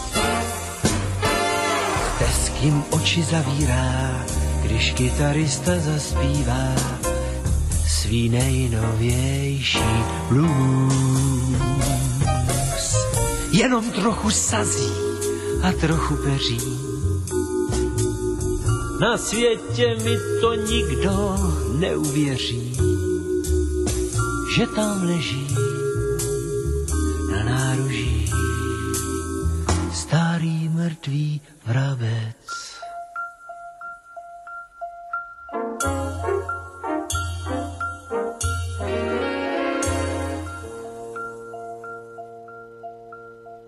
No, tak dúfajme, že sa nám spojenie po pesničke podarilo a že teda máme opäť Skyblinku živú, to znamená, že máme na nej oboch hosti. Aj Vlka, aj Peťa Žantovského. Počujeme sa obaja, halo? Áno, ja slyším. Áno, som tady. Dobre, výborne, Vlku, tak poď hneď na to, lebo máme dokonca reláciu už necelú polhodinku, tak poď e, k tým reštitúciám, vtedy si nám spadol z linky, už sme k tomu nič viac nepočuli, tak nech sa páči. Zkrátka, e, zkrátka jde o to, že e, ten návrh na zdanění, o kterém mluvil Petr Žantovský, na zdanění e, finanční části církevních restitucí. Eh, přišel s ním dnešní sociálně demokratický hejtman Zimola, nadcházející velká hvězda téhle strany. Připojil se k němu Andrej Babiš a premiér Sobotka, přestože sociální demokracie měla nápravu církevních restitucí ve svém volebním programu to nepodpořil. Ten důvod je velmi jednoduchý a jakkoliv se mi církevní restituce vůbec nelíbí a mám to za jeden velký podvod, tak chápu premiéra Sobotku, protože on podepsal nějakou smlouvu se svými volebními partnery, jak s Hnutím Ano, tak ze stranou Lidovou. A, a tam o církevních restitucích není nic. V začátku této vlády došlo k jednání mezi sociální demokracií, Hnutím Ano a Lidovci ohledně toho, jestli se něco dá s církevními restitucemi dělat. A lidovci skončilo to tím, že lidovci řekli, že pokud budou hlasováním převálcováni, takže z vlády odejdou a tím to pro ně skončí, že změny v, círke, v zákonu o církevních restitucích jsou, moc, jsou možné pouze tehdy, když s nima bude souhlasit katolická církev. To je všechno. Čili pokud premiér Sobotka nechce položit vládu a Andrej Babiš je si toho velmi, velmi dobře vědom, tak nemůže jednat jinak. E, já bych se zrovna tak mohl zeptat, proč prezident Zeman který eh, jaksi církevní restituce taky, taky nějak um, neloboval za ně, naopak byl proti ním, tak proč eh, nevede válku s arcibiskupem Dukou, ale dokázali se vždycky dohodnout. A tady v tom případě nikdy, opakuji, nikdy nezautočil na premiéra Sobotku. A teďko, co se týká církevních restitucí vytýká, eh, jde po něm ve spoustě jiných záležitostí, ale nikdy církevních restitucích. Eh, teďko musím konstatovat, eh, nebo vrátit se k tomu tvrzení, který, říká, který uvedl Petr Žantovský ohledně Karla Schwarzenberka. To není zrovna figura, z které já bych byl nadšen v české politice. Nicméně srovnávat Karla Schwarzenberka a jeho působení, jeho hospodářskou váhu s Andrejem Babišem, kdy konglomerát, eh, konglomerát eh, firem Andreje Babiše, pokud vím, tak eh, co se týká obratu a čistého zisku, tak je po Česu a e, Škodě auto, myslím si, třetím největším hospodářským e, subjektem v České republice. Takže proti tomu i Karel Schwarzenberg je, e, dovolím si to přirovnání, příštipkář. Jakkoliv velmi, velmi bohatý příštipkář. Eh, pokud jde eh, o Karel Schwarzenberg nevstoupil do politiky se svou vlastní stranou. Karel Schwarzenberg se do politiky dostal jednak jako kancléř Václava Havla. E, tuším, že byl i na kandidáce, na kandidáce e, občanského fóra a následně tam přišel se zelenými. Nebý toho, tak ve vrcholné politice nebyl. Zatímco Andrej Babiš, jeho první nástup do politiky, byl přes vlastní stranu a ta strana není nic jiného než osobní politická divize Agrofertu. Nic víc, tam prostě bez Andreje Babiše nic nefunguje. E, výsledek senátních voleb a de facto debakl kandidátů za ANO v druhém kole byl spojen s tím, že v druhém kole už e, i voliči pochopili, že nekandiduje Andrej Babiš v 27 volebních obvodech, nýbrž nějaký lidé, kteří mají na triku jeho firemní logo. A proto to dopadlo tak, jak to dopadlo. To, to bylo, to je vysvětlení druhého kola senátního let. Ale když já se domnívám, že se Petr Žantovský mílí i ohledně privatizace Karlové, Karlovarské Becherovky, to je záležitost 90. let, Nevím přesně, jestli to bylo v roce 96 nebo, nebo začátkem roku 98, to bych musel dohledat na internetu. A tehdy rozhodně Miroslav Kalousek nebyl, nebyl žádným ministrem. Miroslav Kalousek se poprvé stal ministrem až za vlády Mirka Topolánka po volbách 2006 a to Karlovarská Becherovka už byla dávno zprivatizována. Čili, čili tam se ten vztah Kalousek-Schwarzenberg rozhodně nevytvořil kdy, kdy k němu došlo, to by, mě, to by mě zajímalo. Ale Andrej Babiš je prostě nový fenomén. To je natolik těžká váha ve smyslu hospodářským, ve smyslu eh, vytváření veřejného mínění, že vychýlil eh, prostě ze souboje poměrně rovnoceného souboje politických stran udělal dneska úplně něco jiného. Že je tu subjekt, který má mediální moc a finanční moc, kterou ostatní protihráči na politickém trhu nemůžou nikdy dosáhnout. A znovu dám příměr s antimonopolním zákonem a antimonopolním úřadem. Jestliže máme zákon, který reguluje takzvanou významnou tržní sílu, tak tím spíše si musíme hlídat eh, politický prostředí, protože to politický prostředí nakonec způsobuje, eh, má velký vliv na, nebo rozhodující vliv na ekonomickou sféru a na to, co kdo eh, z něho získá. Andrej Babiš by s výjimkou Itálie nikde v nějaké zavedené e, v zemi se zavedenou demokracií tvrdím, že nikde by nemohl vytvořit svou politickou stranu a nemohl by kandidovat. E, výjimkou jsou americké prezidentské volby, ale ani tam se doposud nikdo tak bohatý e, do, nebo tak bohatý, jako je Andrej Babiš v poměru k normální populaci v zemi to znamená nikoli k normální, eh, nesrovnávat Andreje Babiše eh, s x americkými miliardáři, jako je on, ale srovnávat Andreje Babiše s obyčejným eh, českým občanem Novákem, který má průměrný, průměrný příjmy. Prostě žije v paneláku a má, má nějakou běžnou výplatu, která je jaksi standardem v České republice. Čili tohle srovnání. Já toho jo, a potom musím reagovat na, jedn, na jednu věc, která mě v podstatě velmi iritovala. Když eh, Petr Žantovský eh, říká, že ten stav naší politiky eh, tady vznikl bez naší účasti, nebo mm, že za to my vlastně nemůžeme. Já si myslím, že my za to můžeme. Můžeme za to, že jsme nejdříve nalítli Václavu Klauzovi a dostatečně včas tím nic nedělali. Můžeme za to, že e, následně jsme nalítli Miloši Zemanovi a jeho, jeho e, jaksi volebnímu programu Čistý ruce. A tak, e, že potom následně jsme nalítli e, nebo e, sociální demokracii, která měla v záloze Standu Grosse, že ve volbách 2006 e, dostali dostatek hlasů Eh, Topolánek, Bursík a Kalousek ze stranou lidovou. To tež se opakovalo v roce 2010 ve volbách. Čili my jsme si to udělali jednak tím, jak jsme hlasovali a jednak občanskou pasivitou.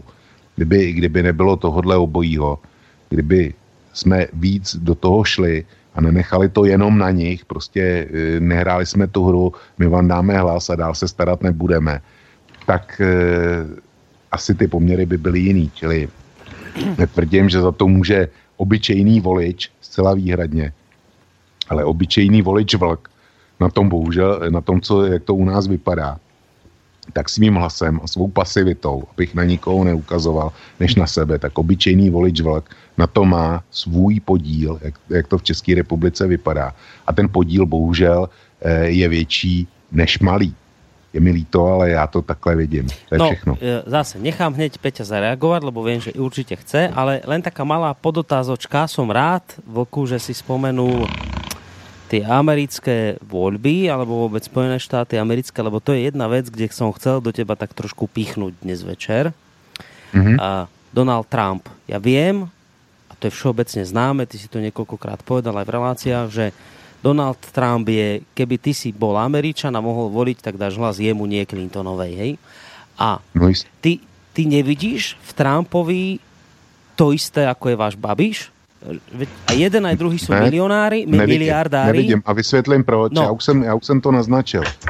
Donald Trump je rozhodně bohatý člověk. Já nevím, koliká je to nejbohatší člověk světa ale e, myslím si, že Andrej Babiš jednak bude před ním, pokud jde o majetek.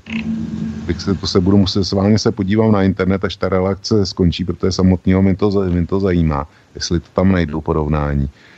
Ale musíš to vztahovat na majetkou úroveň příslušného státu.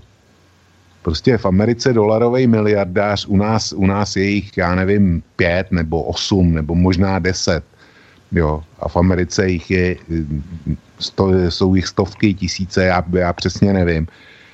Zkrátka Amerika je průměrně bohatší země než my a váha Andreje Babiše eh, v, česk, eh, v českém prostředí je nesrovnatelně vyšší než váha Donalda Trumpa v prostředí eh, Spojených států. To je ten rozdíl. Donald, je, Donald Trump je jeden z mnoha, kdežto Andrej Babiš je jeden z několika málo. A to, to je prostě ten, ten rozdíl, který mě znepokojuje a e, dovoluje mi jako, Ameri- jako hypotetickému Američanovi hodit hlas Donaldu Trumpovi, hmm.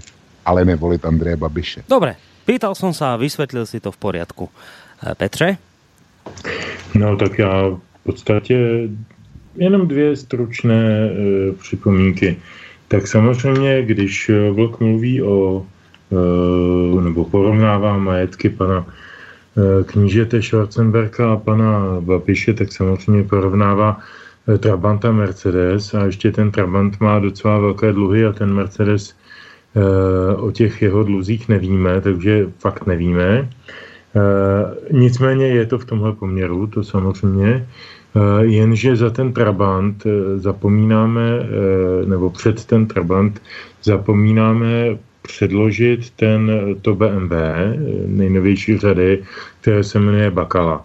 Takže pokud se bavíme o angažma, politickém angažma pana Schwarzenberga, tak musíme stále druhou větou říkat, ale bacha, je tam, je tam naprosto, naprosto těžko spočítatelný majetek pana Bakaly. E, a já jsem strašně, strašně nerad, že jsem se pustil vůbec jako do téhle diskuse o majetku, protože si fakt jako je, vždycky mi bylo hrozně protivný takový to český, to sousedovo prase. Já nevím, jestli to Slováci máte taky My máme o koze. Jakoby těch, jo, takový jako ten, ten je, soused má lepší prase než já a ne, že já se budu starat, abych měl lepší prase, ale to, ať to sousedovo prase chcítne. Ano. To je takový princip toho české, té české závisti. Prostě on má prachy a tudíž je nutně zločinec a, a, a hajzlík. To je, to je filozofie, kterou fakt nezdílím ani vůči Bakalovi, ani vůči e, Babišovi, ani vůči nikomu jinému. Jenom konstatuju, že pan Bakala je rovněž eh, člověk nikoli chudý. A tento člověk e, spolu se Schwarzenbergem dělal ty biznesy. Jinak, co se týče Becherovky, tak jsem si to právě vygooglil do privatizace na trunže, druhá tranže akcí na společnost CALP, což byl Bakala se Schwarzenbergem, Pernod Ricard, Eh, respektive Schwarzenberg zastupující Pernod Ricard s eh, poradenstvím Bakaly. 94% eh, je ze 3. září 1997. Tak to je jenom na, na, na upřesnění, co říkal, co říkal Vlk. K tomu poslední poznámka.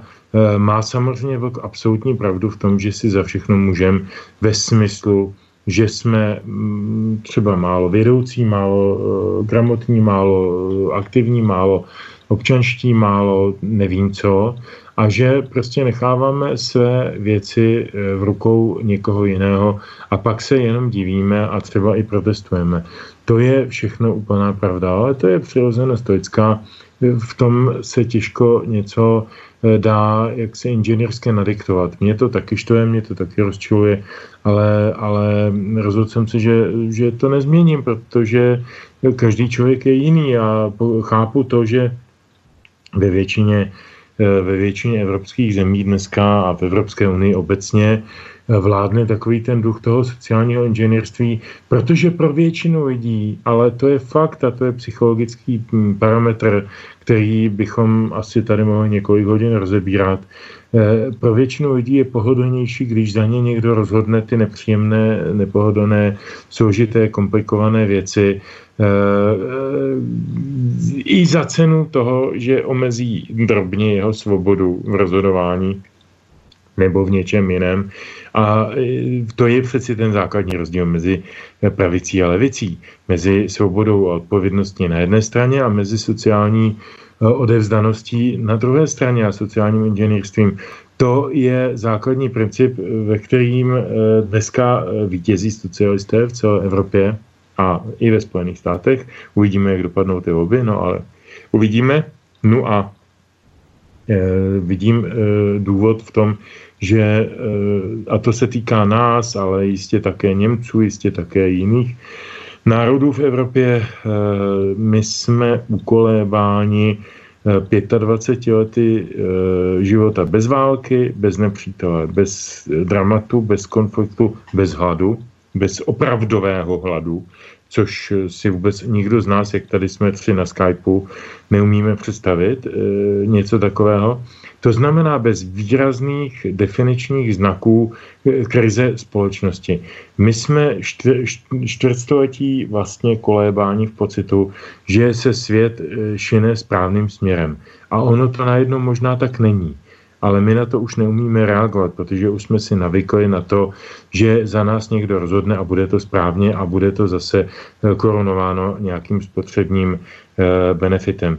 Takže eh, o tom konec hmm. konců fakt, to by byly hodiny debat a citací z autorů, jako je Žil Lipovecky a Zygmunt Bauman a já nevím, koho bych si vzpomněl z té soudobé filozofie, kteří se zabývají hyperkonzumerismem a dalšíma věcma.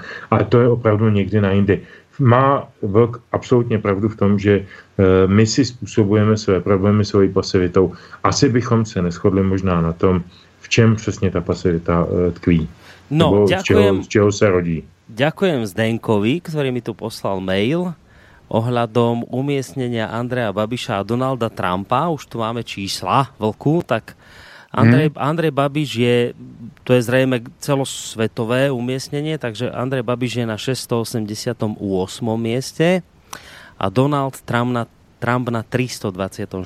Čiže hmm, tak podstatne, podstatne lepšie je na tom Donald. Inak zden to môžeš zistiť, že kto je prvý ešte. Daj len tak ako pre ak sa ti chce. Uh, to bude Warren Buffett, ne? Nebo, nebo, nebo ne, ne, ne, ne, ne, tam to je, to nějaký, mexický, mexický miliardář. Mexi- Mexický miliardář, který přeskočil Billa Gatese.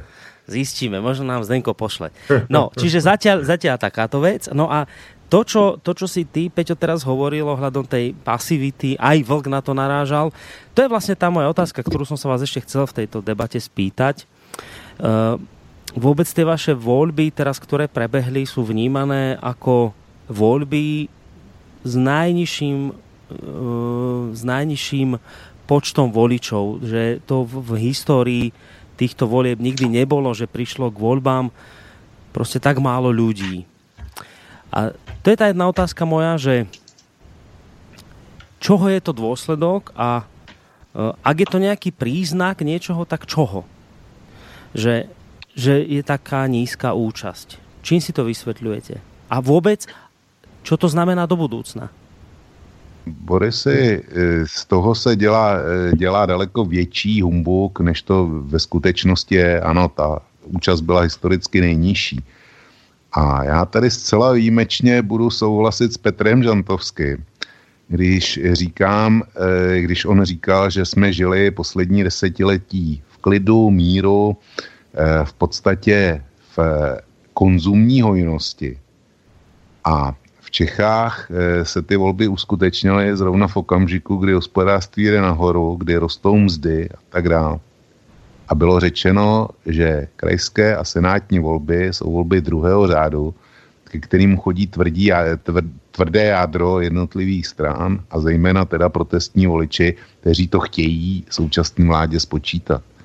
Čili to byl, eh, to byl přesně ten moment, že tady chybělo silný téma, silný protestní téma. Lidi jsou v podstatě globálu spokojeni. Je to taková ta klasika, že když jsou dva lidi a e, mají dohromady jedno kůře, tak e, teoreticky má každý půlku, přestože ve většině případů jeden nebude mít nic a ten druhý bude mít celý kuře. Jo. E, takže takhle třeba brát ten, ten globál, o kterém jsem mluvil.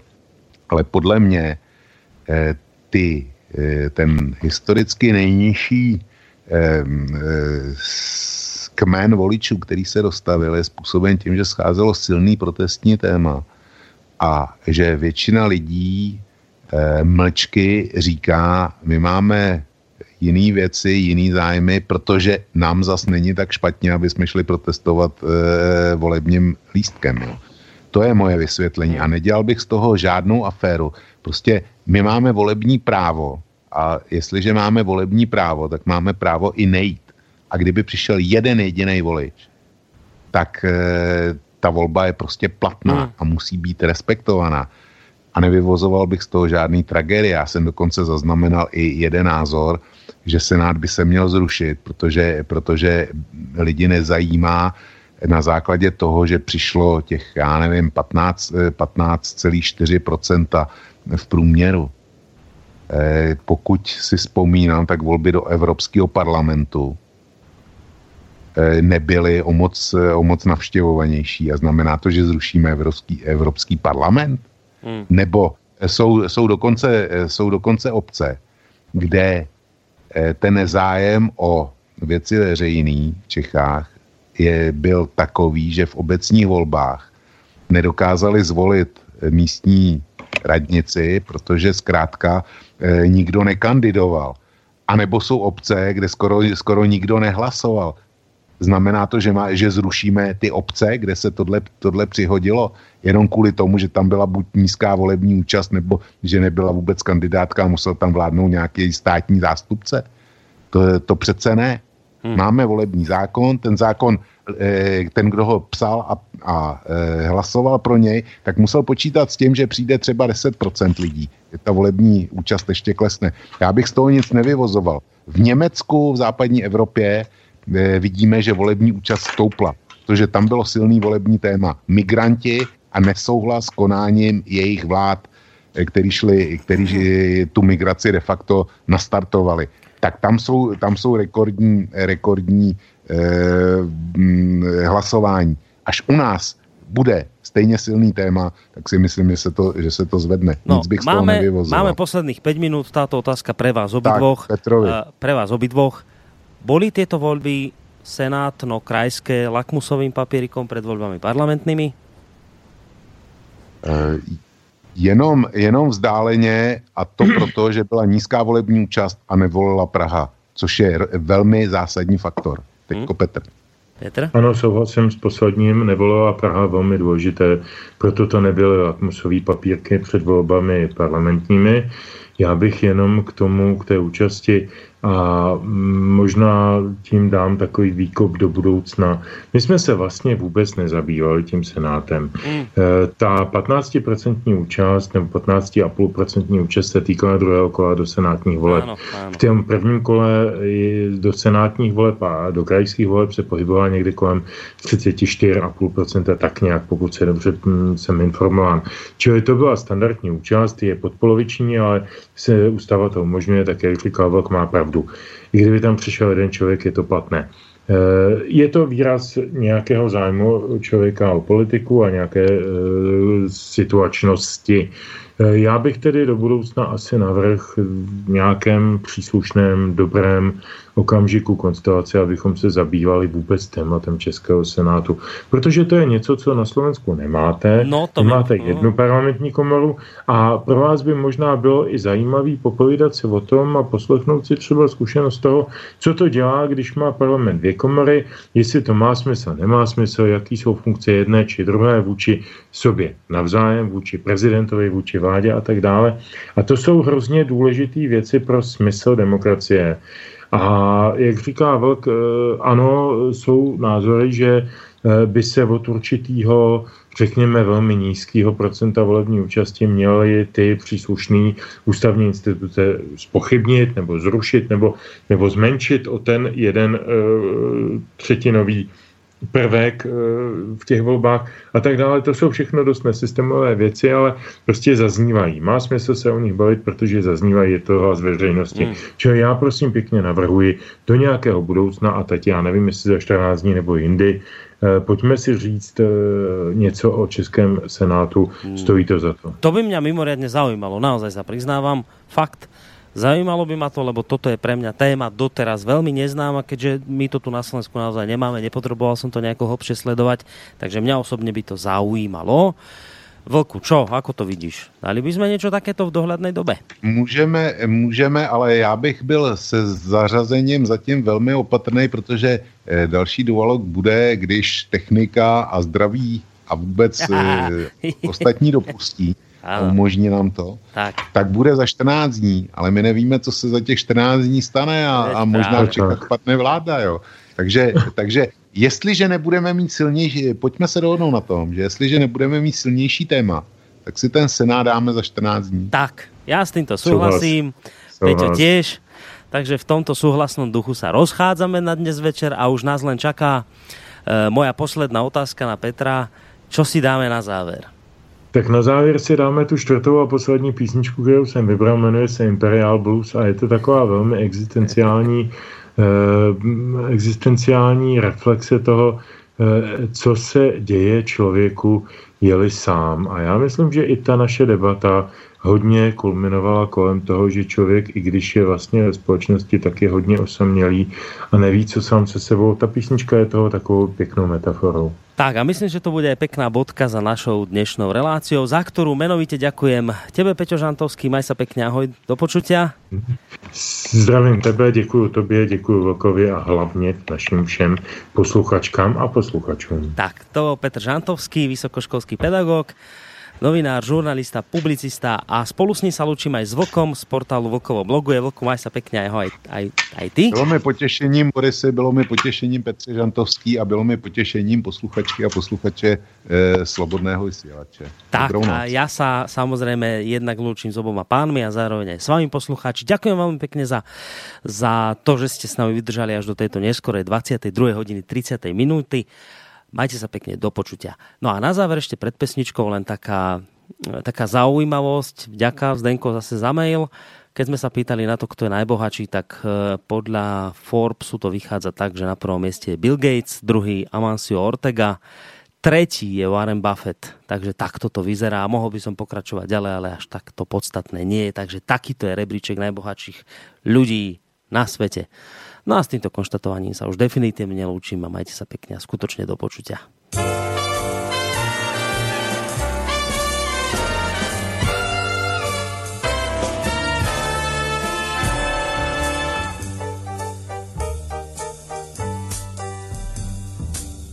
Můj svět je plný samých dveří, chodím tak sám kolem nich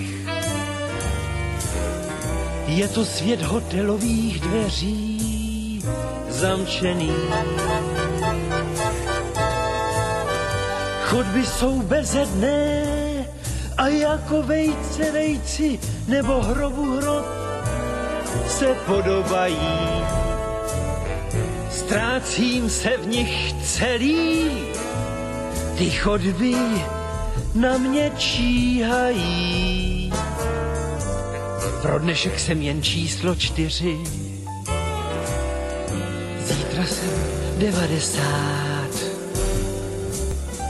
Se vším se člověk nějak smíří, jen málí kam jít spát. Jenomže ty sny plné dveří věčně ho provázejí on pak smutný věří. A tolik ho to tíží, že i nebe samá chodba je a že vyjede do ráje jen nebeskou stryží.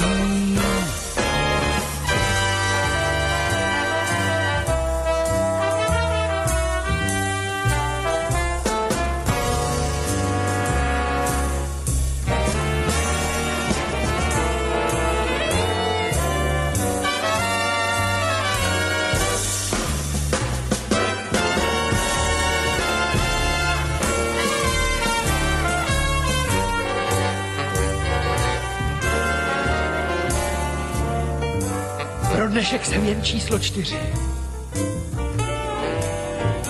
Zítra jsem devadesát. Se vším se člověk nějak smíří, jen máli kam jít spát. Jenomže ty sny plné dveří věčně ho provázejí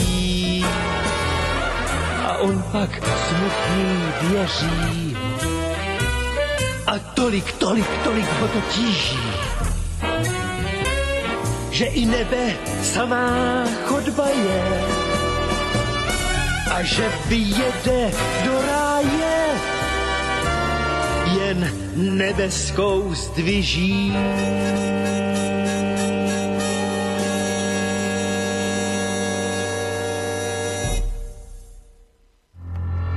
Táto relácia bola vyrobená vďaka vašim dobrovoľným príspevkom. Ďakujeme za vašu podporu.